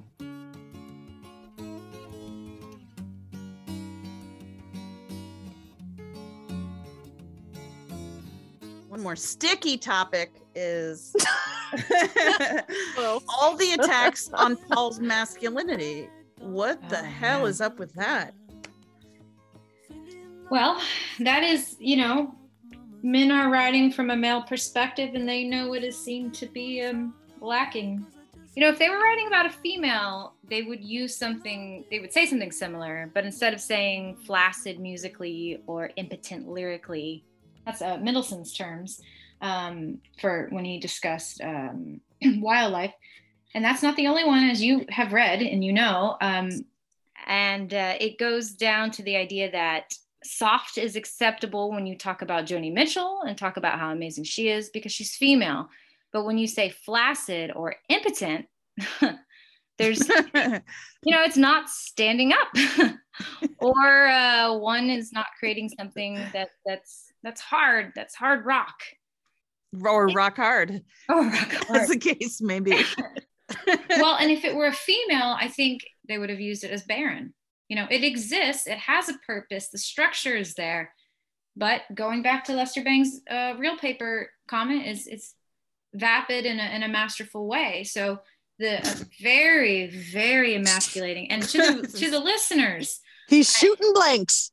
it, th- Yeah, I mean, these are what these reviews this is serious. Like this isn't us just making this up. I mean, these are how the men are talking about this man Yeah. and Yeah. wings specifically. But that this is a really important thing is that they're not talking about wings ever. They're talking about Paul. McCartney. Yeah. They don't see Wings as a band. I think Jon Landau actually does give them some credit for Band on the Run, gives Linda some credit, and of course Denny Laine, which he definitely deserves. He, he's in it the whole time. Um, but you're right. I mean, I think going back to the word soft, soft isn't seen as strong, Mhm. although Mhm. soft can be very strong. And um, and this is like Lester Bangs giving Karen Carpenter good reviews, is because it's acceptable for her to be however he perceives her to be, right? Yeah. Likewise, if Joni Mitchell is writing songs about women's inner lives, which she is, then Mhm. she's authentic and meaningful. But if Paul does it, then it's meaningless because Well, it's yeah, and okay for men to eh, care yeah, and- stuff. Well, and Bangs said it said it in some of his articles that you know he, Joni Mitchell made him nervous. You know, not her specifically, Wow. but what she, who she was. And so, when you don't have diverse writing, you get a very you know, as we Yeah. know from this, you get a very select way, a very strong direction on, on how people think. And you know, Paul wasn't considered folk. I think if Ram or even Wildlife would have come out and Paul was in a folk group in the early 60s, I think it might have been better for him in these reviews. But I think it's harder to to accept anything that may be seen as soft on his end. Well, and I think it goes down to the Allen Klein incident, you know? Who's hmm. who's blamed for the breakup of the Beatles? Yeah. McCartney Well, stuff, yeah. To me, it seems like it's twofold. One is that he's fake, like he's not authentic. He's been called uh, synthetic, was one of them. Um, Yeah. somebody called him an artificial heart pump. Um, so, so it's like even when it it rocks, you know, like don't take it to heart. He doesn't really mean it. It's all fake, you know. Right. Yeah. Because no one who really was rocking authentically would ever dare to write soft stuff. Yeah. That's that's what I get. It's Paul is just not allowed to be genuinely multiple things. Yeah. Which we know he is, and he can't be anything but, right? Asking Sure. him to not be that is it, it's impossible. Yeah. Mm-hmm. And and like I'm not well versed enough in specifically 70s criticism or anything to say that that that observation just applies to them. Like I'm just speaking as someone who became a Beatles fan and absorbed the existing narratives like in Mhm. my 20s and 30s Yeah. and Yeah, that- how much that is a direct outgrowth of the 70s i mean that's not really i don't know i don't know Yeah, we were presented to the Beatles stories out of context. So, you know, Yeah. yeah you very know, yeah. usually you're not told Paul broke up the Beatles, you're told Yoko did. sure you know, Sure. in in our context, and I know people are rolling their eyes like that's not true. Okay, well, yeah, no, but that's, Right. that's how it's presented. But Um, if you yeah. reject that, if you're What? like, I love- well, that's stupid. Yoko didn't break up the Beatles, then Yeah. the, then then you find out the real answer is Paul. So he's the Paul, yeah, yeah, and then nowadays that's not that's not the way it's being seen, but it is so embedded in the mythology that right.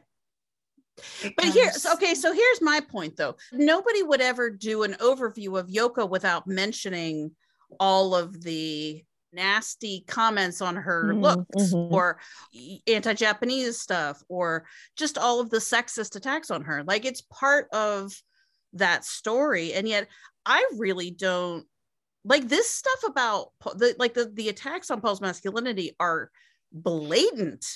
They're not Oh, even yeah. trying to conceal it or to be clever about it really and No.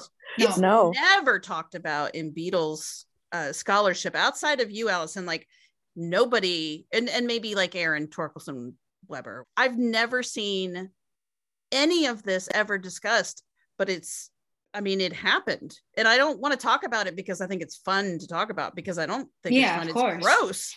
It's awful and i don't want to keep like spreading it all over the place but i think we need to talk about the fact that this Oh, sure. happened to him. Mhm. okay so in in how do you sleep? He's a pretty face who will jump when his mama tells you anything right so he's pussy whipped basically Mhm. um oh yeah, Me- mendelsohn called him flaccid musically and impotent lyrically as you mentioned. Mm-hmm. Um, Landau called him puerile, I think. Uh-huh.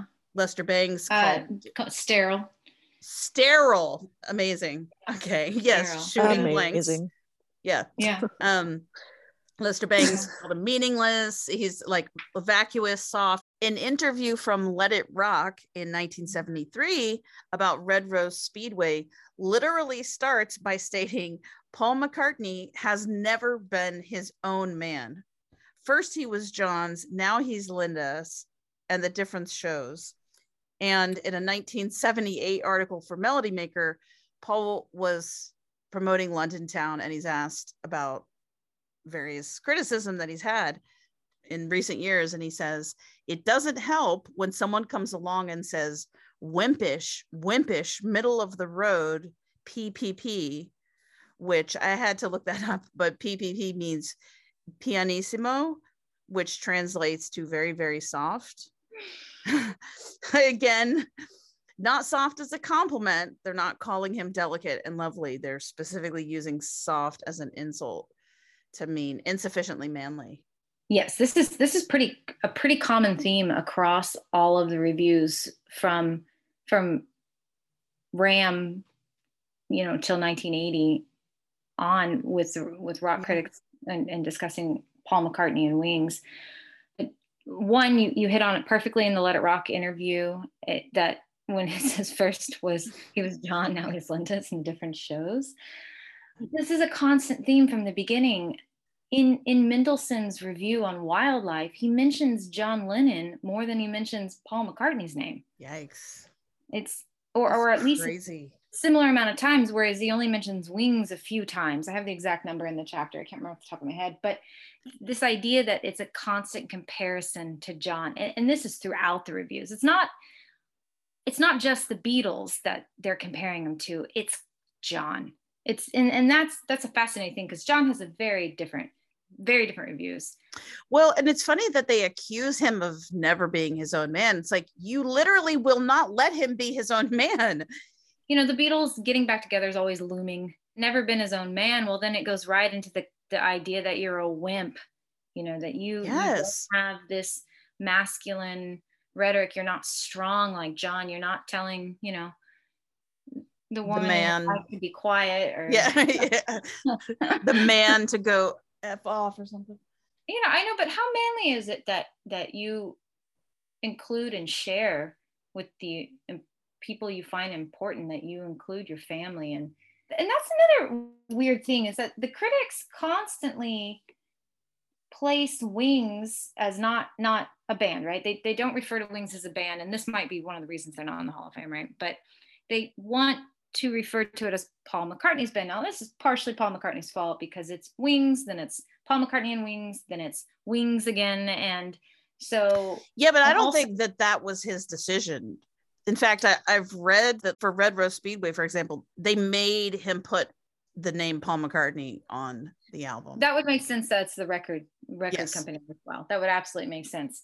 But also the writing credits changed too from Paul and Linda on earlier Yes. to just Paul. And so there is a perception that this is Paul's band and then the interchangeable band members as well. I mean, there were only two that were with the band the entire time. Of course, it's Denny Laine and Linda. Linda, yeah. Which Linda is a whole nother conversation. Unfortunately, and this is what I'm waiting for, So I'm gonna go, why didn't you talk about Linda more? Well, uh, parameters were 8,000 words and, and Linda is questioned beyond her gender. And I do actually point that one out is that Linda is questioned beyond her gender and her, it's her musical ability that's questioned. Whereas Paul's musical ability is never questioned.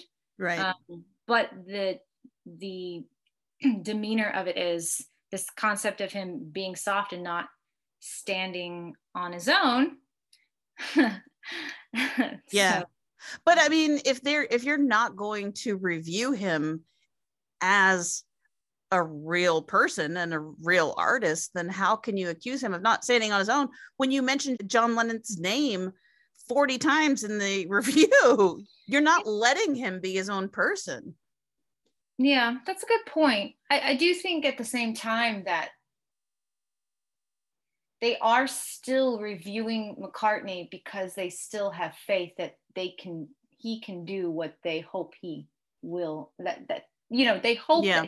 do this grand thing because because they believe it's in him um you know of course based on what they've heard in the past and his and, and his abilities. And and one of the things going back to the concept that we talked about earlier about authenticity is is that although pop is seen as inauthentic they don't really ever take away mccartney's authenticity here they accuse him of creating inauthentic materials but Hmm. his beatles background will forever to them be authentic so it's even if he is creating music that is not seen as authentic to them or as soft or flaccid or impotent um he still they still want him they still want him to succeed They mm. want him to man up and yeah they don't want him to flop around you know?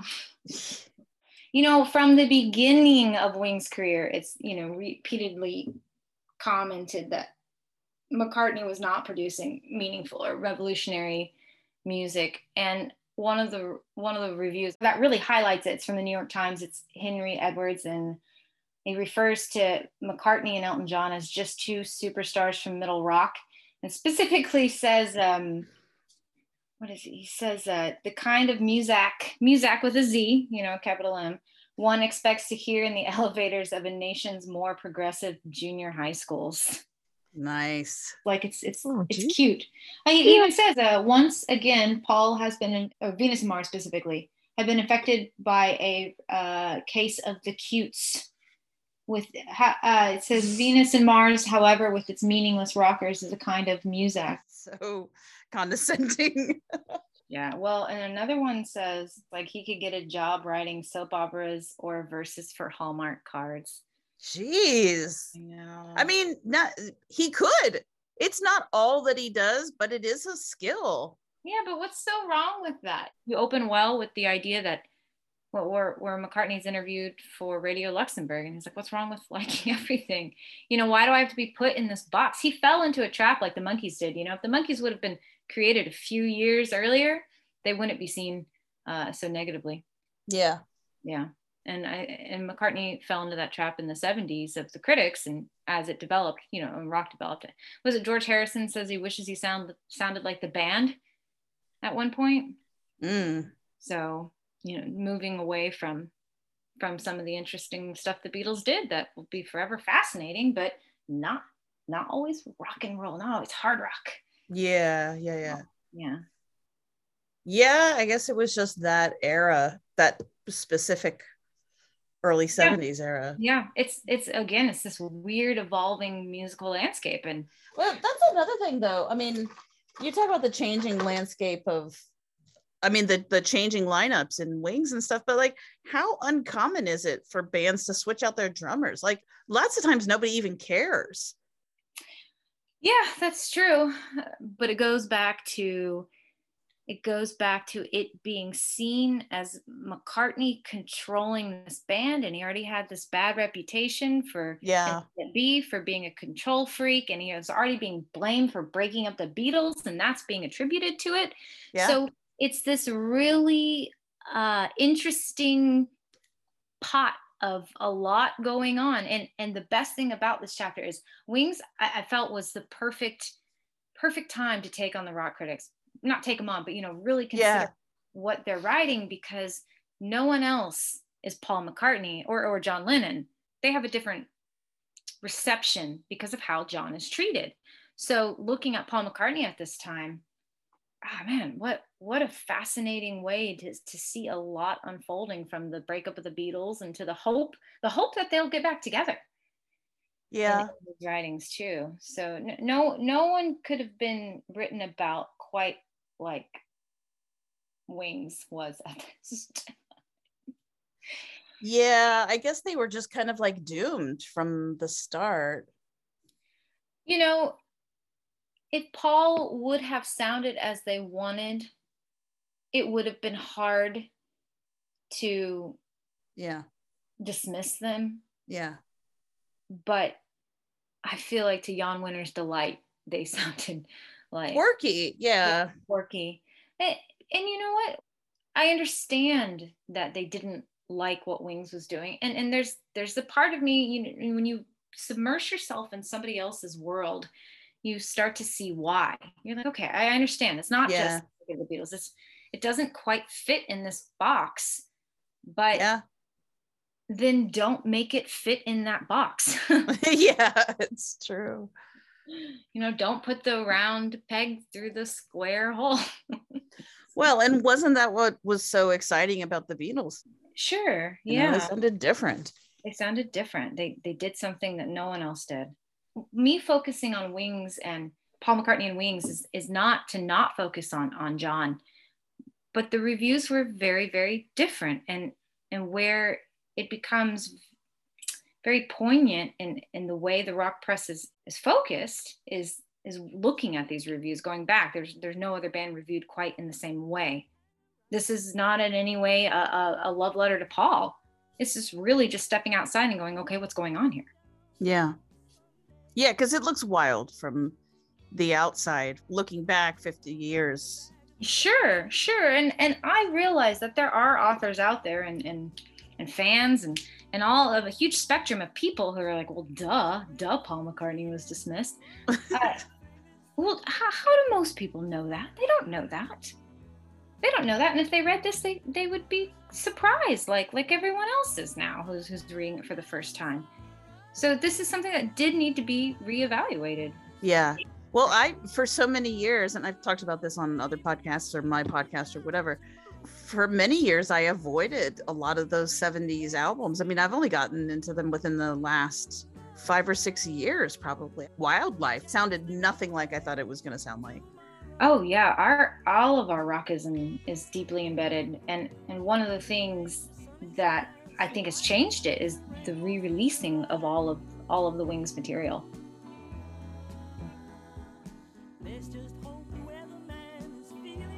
Um, I did want to point out one of the reviews that doesn't doesn't insult him at, at the same time, and I and I focus more on the the positive aspect of it here. So we know Middleton has these really negative. Yeah, I mean they are pretty intense. I mean those terms. Yeah. If if I was written about like that today, I'd be like, damn. Yes, if I like if I'm writing an Adele review and I'm like Adele's album was frigid and inhospitable. It Yeah, felt dry exactly. and uninviting. It chafed me. Yeah, it rubbed me raw. yeah. exactly. I mean that that is the same kind of concept, which I don't think you'll hear that. You you hear no, you, you hear things about other you know certain dislikes of her modern album, some of her more modern mm, ones. no, if, if someone wrote that, people would be talking about it. they, it'd they be would be talking about it. They would be massive side eyeing that. It's it's absurd. Yeah. If if Mendelsohn said today flaccid and impotent, he'd be ratioed on Twitter.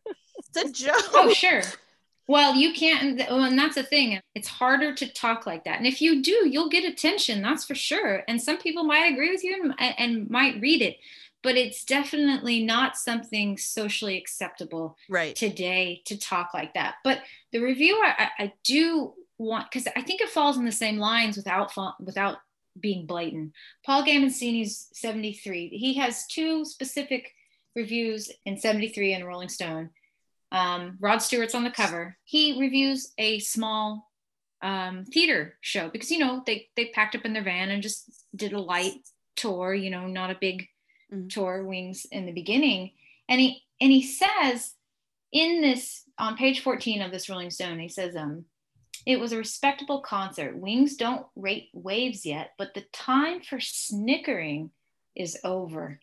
Now, I think that's a very important idea here. He knows who's saying what. I mean, he was in the scene. Um, yeah. he's known today as the professor of pop. Um, uh, so he was there. He knows what people were saying. But he points out in the review that the females that he met, he met some fans out front, were wearing David Cassidy buttons and talking about we didn't grow up with the Beatles, but we like wings. Right. And Yeah. this was every opportunity for Gambaccini to say, look, he has the David. He's like Yeah, a yeah, David yeah. Cassidy. Now he points it out, but he doesn't go in that direction, which Mm. kind of surprised me. Honestly, I wait, as I was reading it, I was waiting. Maybe the fact that he pointed it out was enough. Yeah. But they said we're Wings fans, not Beatles fans. They were wearing Bay Mhm. City roller buttons too, as I remember. And I and I say that this this could be a cause to dismiss them. He's, I think he refers to them as 14 year olds, as young female teens. And you know, they're not often taken seriously in rock. That was my whole PhD thesis is looking at Right. a specific teen fan magazine and focusing Definitely. on those women. And um, but he refrains from it. He does mention it, and people could take that as they will. But Yeah. he does refrain from it. I will he has a touch that. of restraint. Yes. He has a touch of restraint there. Um, one of the craziest reviews that you mentioned was in Let It Rock,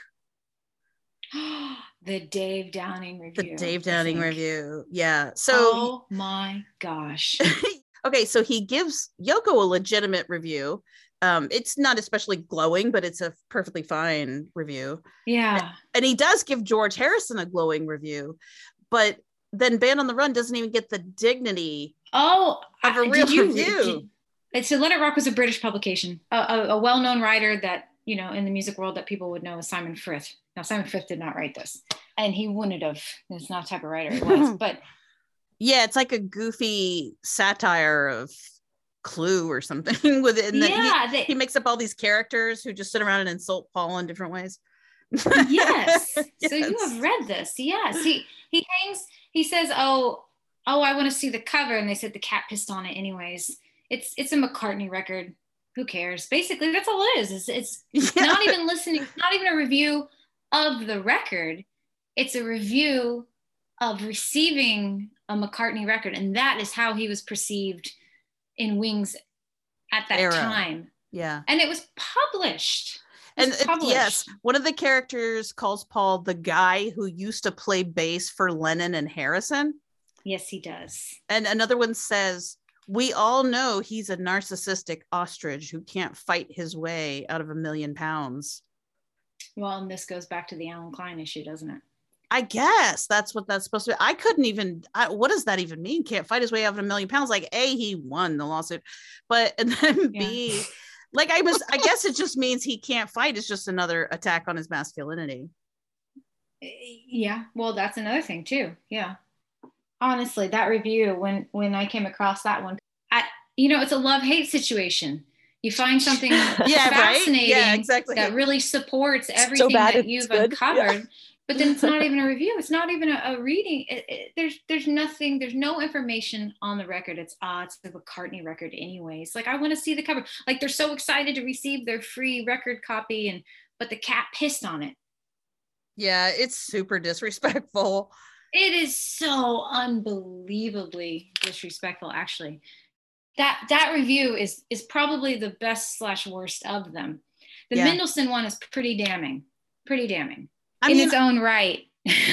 honestly, like, I mean, we talk about a lot of things on our show. You know, we talk about music, we talk about criticism, we talk about books and how the Beatles are perceived and society and fandom and the Beatles themselves and Mhm. their relationships. But one of the really eye opening things about your chapter is thinking about what that must have done to him psychologically like the the Yeah. way that the entire rock press seemed to close ranks in the 70s and basically ostracize him as hard as as possible i mean it's a lot yeah. it's a lot to think about. And uh, like when we first started our podcast, we got a lot of listener mail saying, Paul's really respected now. So why are you even talking about this? Everybody knows he's a great genius, whatever, whatever. Like this is a dead issue. Why nobody thinks that anymore. But I, I don't see any world in which this is not relevant Yeah. to the Beatles and to the way that their stories evolved. And also like what did it do to this artist? Well, that's yeah, because people ask the question a lot, like, why is Paul so weird? Mm. Why is his relationship Right. to his celebrity so seemingly dysfunctional? Why is he so weird in interviews and talking to the press? Yeah. to be fair, just the Beatles experience would be enough to mess someone up for life. Oh yeah. Well, Yeah. and and how can you not, as a human being, let's just humanize them. You know, like like you said, is that it's hard to read that stuff and not take it personally. You know, it's it's your work. It's something that you think is great. I, So many of those reviews are personal, though. They're not. they even are personal. They're not about You're right. work. So of course he's They're- going to take them personally, and that's got to scar somebody after a while. Yeah, definitely. Like, I mean, I don't know how, I don't know how you could, yeah, that, I mean, things like that. I've gotten evaluations from students back and, and, and I've seen other female academics say it sometimes when you read stuff and you think, wow, I, I, I think one of them just wrote, I don't like your voice and you're terrifying. Nice. but that, that's not, that's not a constructive, right. You know, yeah, change. right. Yeah. I can't change my voice. Sorry. I mean, Yeah. sure, I'm sure I'd like to change lots of things about me. I can't change that. And what do you mean? I'm I'm just really enthused and you're not? Well, and Or, this you know, isn't what do you Tinder. mean? Like, who cares? you know. I know. I know. And so I, I just think, well, what, what, you know, what, it had to be difficult to read some of that. And to say they didn't read it would be crazy because we know, we know, especially John read all of that. Right. Um, and at the time. So I, I wonder if he was reading these reviews and going, take that, McCartney. and I'm not insulting John either. Yeah, yeah, Um, yeah. And just, Well, you know, I'm sure there's some rivalry there. So so that that's what that's what I'm saying. Like, why this is so incredibly important is not just like let's say that you are a non-compassionate human being and you don't care about Paul McCartney as a person a- and you don't have empathy for people. So you're like, well, why do I care that he got his feelings hurt? Fuck him, you know, or whatever. But even so, it's important to not just the story of the Beatles, but it's part of McCartney's relationship with the press for the rest of his life. And also, it's got to affect the relationship between Lennon and McCartney because, like you said, Yeah. from these very same people, John's getting a hand job. I agree with you, and and that's definitely one of the things pointed out here is how they treat Lennon over McCartney. But it goes back to the breakup of the Beatles and just how Lennon is being perceived. But I, I also think that what they really miss, what what they've always missed, is who and what Paul is in the sense of of music. And Yeah. if you listen to the Beatles and are surprised you get Ram, then you've missed something. I, I think that's really important. And same with Band on the Run. I well, I, I'm a Band on the Run fan. That seems to be the people's uh, favorite. It was favored by Landau, and he even says, "Let's just at least assume he means something here." this, this is this is pretty good. We'll take it. We'll take this. Thanks, Paul. Keep doing that. You know, I, I think that's really important. And I go back to Uncle Albert. If that would have been released with the Beatles, I don't think it would have been talked about in the same way. Paul is is known for his experience with his father who, and his musical interests. And I think in a modern interview, they asked Paul if he could have written a song, what would it have been? And his answer was cheek to cheek. Oh, And I Yeah. think that sums it up pretty well is that they misjudged Paul.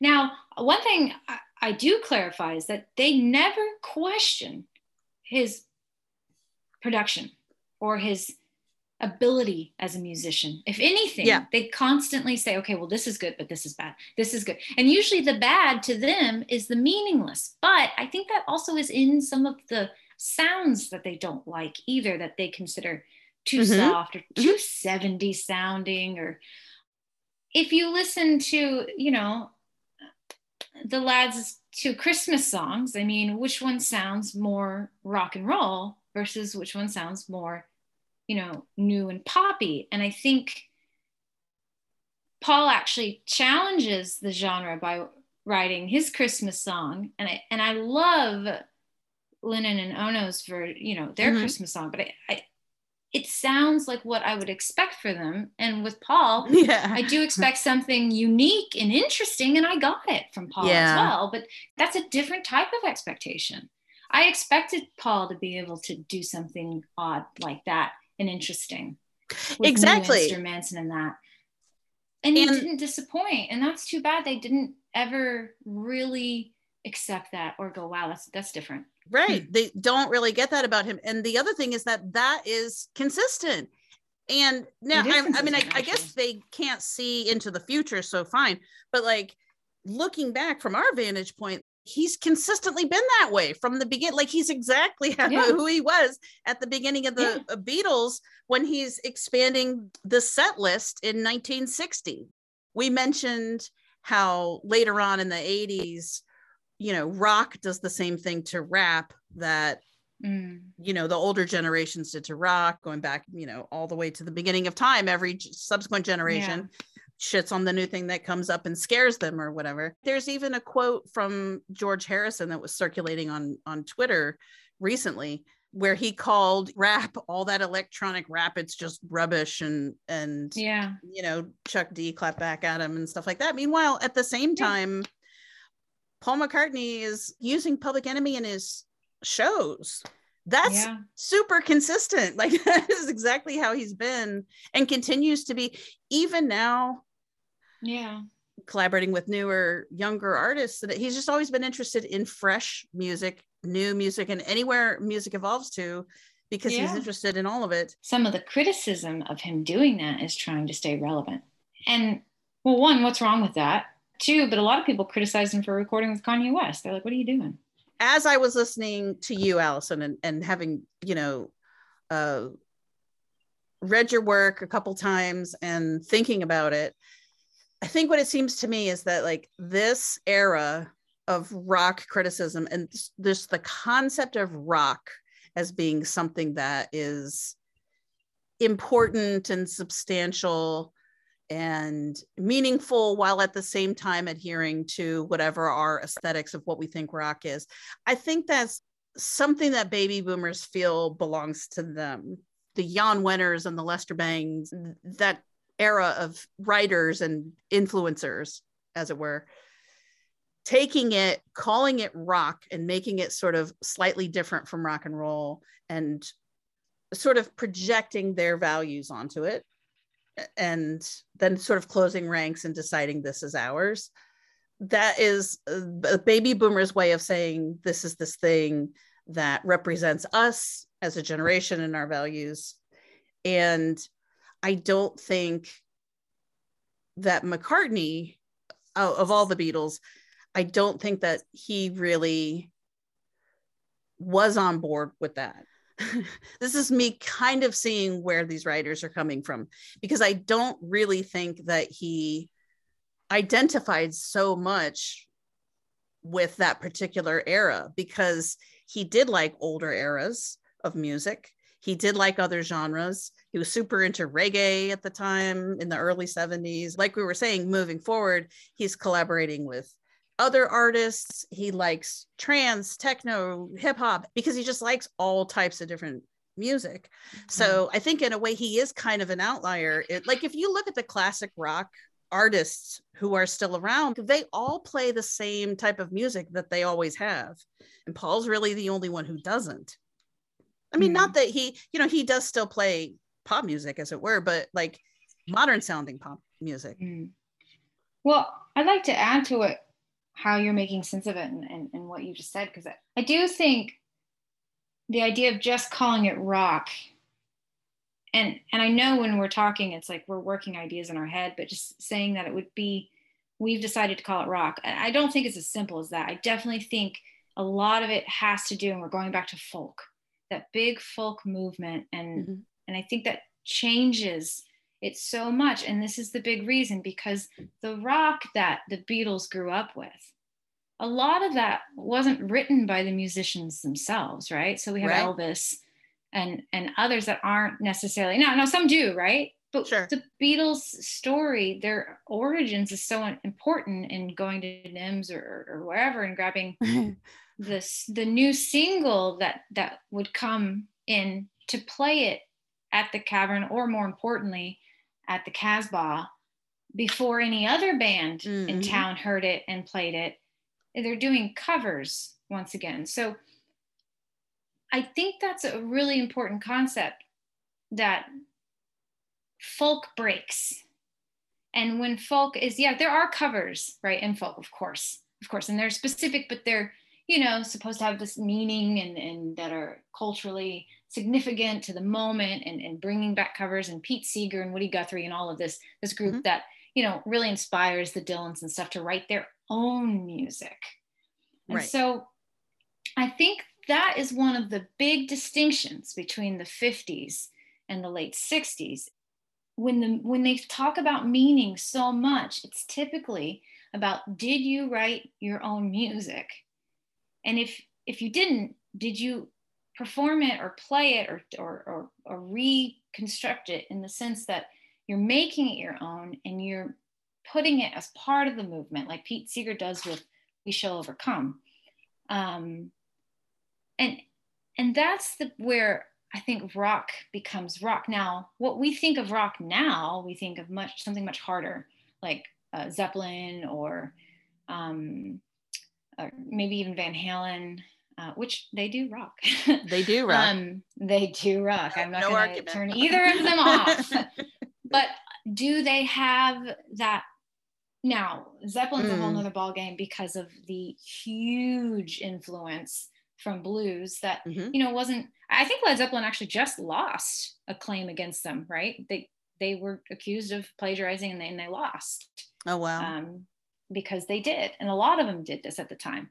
But there's still that authenticity that you're relating to something that is seen really eh, authentic even if you're poaching it and using yeah. it as your own and adapting it because what you're in love with is seen as authentic or what you're what you're copying or, or you're modifying is seen yeah. as authentic. So in that case then it's acceptable. I know you'll have or we'll have some listeners that will be like nope nope it's it's this it's that and that's it and that's okay. That's okay. But it i really would say that this this change really is with the, the revolutionary rhetoric and the in the, the concept of folk that really comes and collides with rock and roll as it develops. So it, it, goes back to this this evolving musical landscape, and, and that genre is, is always being negotiated. So you're saying it's it's not even about the longevity of the music, or even about the meaning of the music. It's about the temperature of the music scene at the time and whether or not it was conforming to what was desired and what was valued at the well, time. I think that's part of it um, I think also when we think about the Beatles, sometimes they're presented as as hippies, as part of that San Francisco vibe and all of that. But I, you know, I don't associate them with that, but sometimes they are presented that. And I think yeah, yeah. in the case going back to McCartney, is that all of these ideas that they tacked onto the Beatles, that they felt the Beatles represented, all of those ideas right there mm-hmm um, were transferred to McCartney in the 70s. Erin Torkelson Weber does this very well. You know, she talks about how how we're presented with these stories, and you know, these rock critics have been presented with the same ideas too. As young teens, they saw the Beatles progress and have this important cultural significance to them, right? Mm-hmm. And so, we'd love to just pin down and say it's this, and it's this, and it's this. Yeah but what i love about this research is this this comes out of it these conversations yeah that to me is is so fascinating because there's more to explore who's to say how much is limited on what we perceive of of what the beatles were i mean it's we piece together all this information and, and yeah even if you're in the moment even if you're at the time you're still being presented with perceptions of perceptions of perceptions totally yeah so. yeah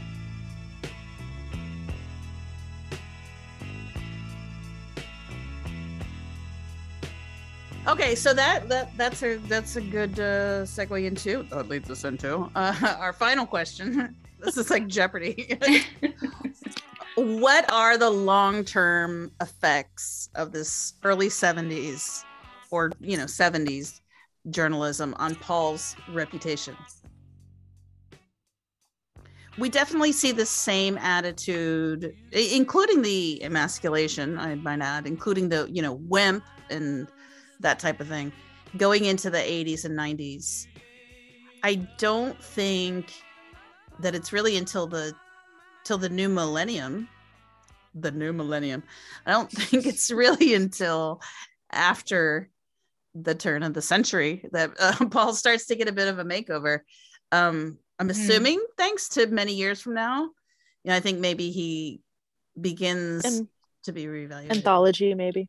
Anthology, maybe you know the fireman, Linda's death, stuff like that. I think Linda's, Linda's death. death might had a had a big impact. Yeah. I mean, he put out was, some really good music in the late '90s as well. Let's not underplay that. Just to go onto this, do these long attacks affect Paul's critical popular reputation? I think, I think yes and no. I think in the sense that mm. maybe Paul collaborates in ways that I don't always like and others don't always like. Maybe working with certain people is a response to that, or even just creating a lot of material like he always has. it could be a response to that. That could be the case. However, I, I do think it's changed, or at least it is changing. Who it really has affected is Lennon mm. because of the way he was so heralded, uh, just the, the way he was so uh, propped up. I think, yeah, in the sense that Lennon will forever be the one that the young boys want to emulate and and dress like and act like you know i don't see the kids getting mullets although they're very popular in the country communities the mullets uh-huh. um, right now. Big, big ones too, big color ones. I don't see them getting a mullet and then wearing a rainbow jumper or a sweater. You know, I don't know. That's a very popular hipster look now. It it is, but is that see and see, but is it because of is it showing? but there's my rockism showing. It's not. Is it cool? I mean, I want that sweater, but would I have worn it when I was 14? Probably not. But it's changed. You're right. That the, the, the young people have changed in that sense. Um, so I think that in certain groups, you know, the ones that love Lennon beyond questioning, that are absolute rock devotees. I think, in the regards, in comparison to Lennon, there are elements that still look at Paul in that way, and that will always look at Paul as yeah meaningless pop and Lennon as revolutionary rock. Mm. But I, like I said, I think it's changing. That, that I, it's I not universal anymore. Yeah, I you know, agree. There's no one like Paul McCartney now. You right. know, there's no one like him, and his legacy is monumental. I mean, and we all know it. I mean, we're sitting around talking about him. yeah. but I, I think, you know, everyone, even if you don't know the name Paul McCartney, you know the Beatles, right? So, like, every oh, yeah. person has at least heard the Beatles. I've never heard someone go, I don't know who they are. I, in the chapter, and I, and I talk about that, I specifically say that, you know, there aren't the same type of rock authorities that are going to to frame Paul like this? Are there people who are going to look at him like that forever? You know, who knows? Maybe. It depends how long this rock rhetoric lingers because yeah. it does still linger. We've all experienced, especially as women, we've experienced rockism. Mm-hmm. Um, yeah, I remember in high school, a guy called me a hair twirler. And just, you know, what, what, does that hair twirler know about rock? Why are you playing? It was like we were playing oh, like God. 80s rock trivial pursuit. Uh, yeah, so stuff like that. But no, I, I think that this this will pass. Ling- it will linger. There'll be elements that will always linger, but the rock yeah. doesn't exist like it did. So it will change like everything else over time. I think because of the old texts and the way it's been written about that it that it will always exist, but not to the not yeah. There's no no comments about impotency or any of that. I don't I think that will go. Yeah yeah yeah no that's already not okay like we've taken care of that we're yeah. not gonna let that happen anymore but um no. you know like we were saying at the beginning of the episode even books that come out today like the you know in the last five years aside from uh feldman barrett and torkelson weber and martin show um they're all basically the exact same book just recycled so even though people like reviewers and critics aren't writing necessarily like this anymore it's such a part of the beatles canon and it's so unquestioned yeah. that's the thing that drives yeah. me bananas It's like it's not really looked at critically well that's the thing if if that sort of stuff can be read without raising eyebrows has the attitude really changed Yeah, I mean the fact like that it, it, doesn't yeah. startle you enough to be like, what the? Then doesn't Yeah. that mean that part of that attitude remains? I would say so. I mean, that's why I Don't say you, it's always like- going to linger. Yeah. I mean, was I surprised by it when I read it? Mostly the Let It Rock review. That one surprised me because it didn't even consider Wasn't even a review. album. Yeah. It wasn't even a review. It was basically like, so F you, we're not even going to listen to. And that was happens to be the Oh. most critically acclaimed of all the records too. It was, it, you know, this Yeah, wasn't right, Wildlife, this exactly. Band on the Run. And Yeah, so you didn't funny. even give it a chance. Yeah, it blows me away. And so here's what happened for me during this research. And this is why I left it. This is why I didn't finish the, the doctorate research two years in on this. And I kept it as a chapter. Could I have gone more into it? Yes, I had a plan. But it shattered, like some other stuff too. It shattered my the, glass, you know, the glass of this rockism that I Mm. was kind of embedded in um, as well. Although I was, I caught all of these things. It just completely changed my, it changed my world, turned it upside down in the most positive way going through these reviews. Because yeah, I think what happened was when I found um, some specific Teen Fan magazines, I, I didn't expect them to exist. So when they did exist, that's when the glass shattered because I was like, wait, why do I not know about this? You know, and stuff like that. And so that will be in an upcoming thing to, share with you guys. But um, Woohoo. yeah, I just uh, it it blew my mind because I knew it would be bad. I knew that they didn't love McCartney, and I knew they didn't love all of his Wings stuff based on the lack of talking about it more modernly, except for his re-releases, and then the way they're reviewed more modernly too. You know, they they hint to the to the disdain in the past. yeah, right, Um, right. Yeah, they hint to them. And it is real and it happened. uh, Well, it know, helps us make sense of why he has been Yeah, looked at this way. Yeah, of course. Yeah, And yeah, exactly. and why Lennon is is is gets some of the credit he does. Now I, I know a scholar is working on something on, on that, so look out for for more to come. But um Ooh. uh, Yeah. But just- but just- stuff coming. and honestly, it I I I left myself out of this as much as possible. Um with just pointing out, look at what's being said and why it's probably being said. But it it's a fascinating time period. And uh, I think with the Lester Bangs one, I end with with one of his quotes. He says, um, it's like I think my friend Eric has it all figured out. He goes to, you know, basically says he goes to all the concerts in town and he loves them. He just loves music. He just enjoys it. That's how he ends that very lengthy article. Lester Bangs does seem to recognize that McCartney and Wings fans might just have more eclectic tastes than the rock Yeah. purists. Because he mentions David Yeah. Bowie, Mahavishnu Orchestra, right? Like Stones, Eagles, yeah, well, Elton and, and they have opinions. They have opinions of Elton John and David Bowie at this point, anyways, because they've disappointed them too. Bangs makes this comment about his friend Eric just loving what comes into town, and he's like, "Well, maybe that's just the key to it now. Maybe you just got to go and enjoy the music." He's like, damn it. what the hell? and I, and I make this point in there. It, this really is a turning point in the writing of 76 when Bangs says this. This is so important. He he shows that you know McCartney's continuing forward and he's embracing this evolving musical mm. landscape, mm. and Bangs is struggling with it. I mean, he constantly is ping ponging back and forth between liking it and not liking it, and someone telling him to sit down, like, this isn't a, a rock and roll show. I'm, I'm, what do you mean, sit down type attitude? And he's like, oh, well, showbiz is as showbiz does. Like, maybe there was this beautiful peak where music didn't seem show busy and it's come back. But we also need to remember that, that the way people toured had changed. The, you know, the Monterey pop closeness of the stars being in and in with the crowd and sitting and Mhm. enjoying, that doesn't exist by 76. Yeah. It doesn't exist by 70. I mean, you you're separate now. There's big money in these concerts, there's big money in these tours. And it's just a very different, evolved change.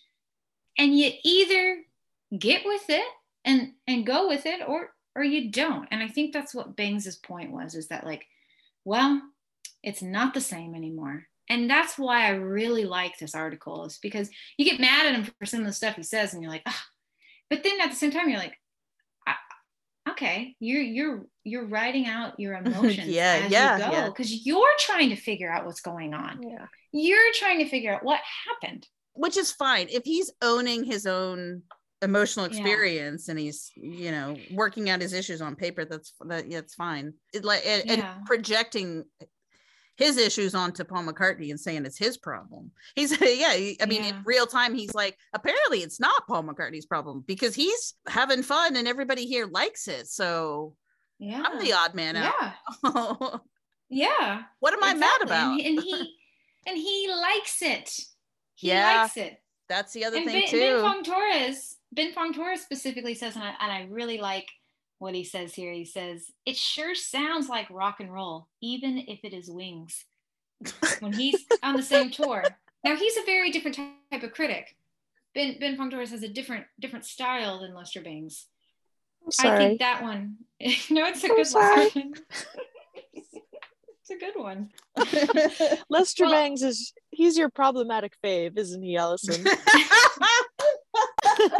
he is Oh, Yeah. you know what? it's so funny because as a as a teenager, these these people, these guys were I look I mean I I looked up to them. I would find Yeah. old reviews. I I mean almost famous had such an impact on me. Now I've Aw. reconsidered it. But like all of the stuff, like Ben Fong Torres or Lester Bangs or any of them, it's just, you know, to me, that's that's kind of starstruck. You know, obviously I can't meet Lester Yeah. Bangs; he died uh, quite early, but um, it does feel really good to me that I can tear apart their work in a, in a constructive way, but still go, okay, I recognize you. You know, well you know what it's recognize it's it's why always best it's always best done by somebody who appreciates it and, and sees where they're coming from and likes it yeah. Well, then then that means then the rock critics were right to do what they do, right? Someone who appreciates it and likes it. It's always best. To well mm. yeah if they're do if they're doing Yeah. it in a constructive way that's not talking about yeah, that, oh, yeah, that's true. That, Yeah. That's true. Oh, well, this conversation sure has not been impotent. That's for sure. No, it's been very fertile ground. exactly There's no, it's not barren at all. i'm feeling fulfilled I'm feeling satiated oh. yeah allison it's been amazing having you you're amazing and super smart You guys are awesome. and you're funny and you're cute and yeah um, I love your Well, lipstick. Thank you. Oh, Yeah. thank you. it was awesome having you on I, I hope you come on again in the future sometime Thank you so much for reaching out to me and, and having me on as well. I really do enjoy your podcast and uh, and thank you for highlighting this work. This was many years in the making. It was originally an MA thesis that was okay, wasn't great. you know, I'm still learning how to be an academic. You know, Mhm. uh, so if you ever come across that, just know that this is what it morphed into. But I, I didn't know if it would ever uh, see the light of day, and it, it turned into to something really fascinating to me. And thank you for for reading it and, and exploring it with me. I love this conversation, and I hope there's comments yeah that uh, come from it, and that you know lead to further discussion and consideration for sure. me too me too That's what it's all about. That's what it's all about. so if our listeners want to check out your work where should we direct them Uh, well, you can easily find anything that uh, I've announced or have done on my website that I do update. It's just AllisonBumsted.com. You can follow me on Instagram. Yeah, Instagram's the way if you want to contact me. But there, I do have some exciting announcements. So, and I know, I think you ladies will love it. I'm very excited. Oh, wow, But I- I'm so excited now. But uh, we'll save those for for another discussion. Ah, it's gonna have to wait it's gonna have to wait I felt like it was a really fun conversation too. me too Yeah, i mean we- we, you could come back and talk about anything yeah, thank you guys so much. This has been so much fun. yay For us too, yeah. thanks for listening to another kind of mind If you enjoy us, please show your appreciation by writing us a positive rating and or review on iTunes. Follow us on all the social media, Twitter, Facebook, Instagram, and Tumblr. yeah and give allison some love on instagram Yes, Allison Bumsted, PhD. Yeah, tell her you want her to come back on Another Kind of Mind.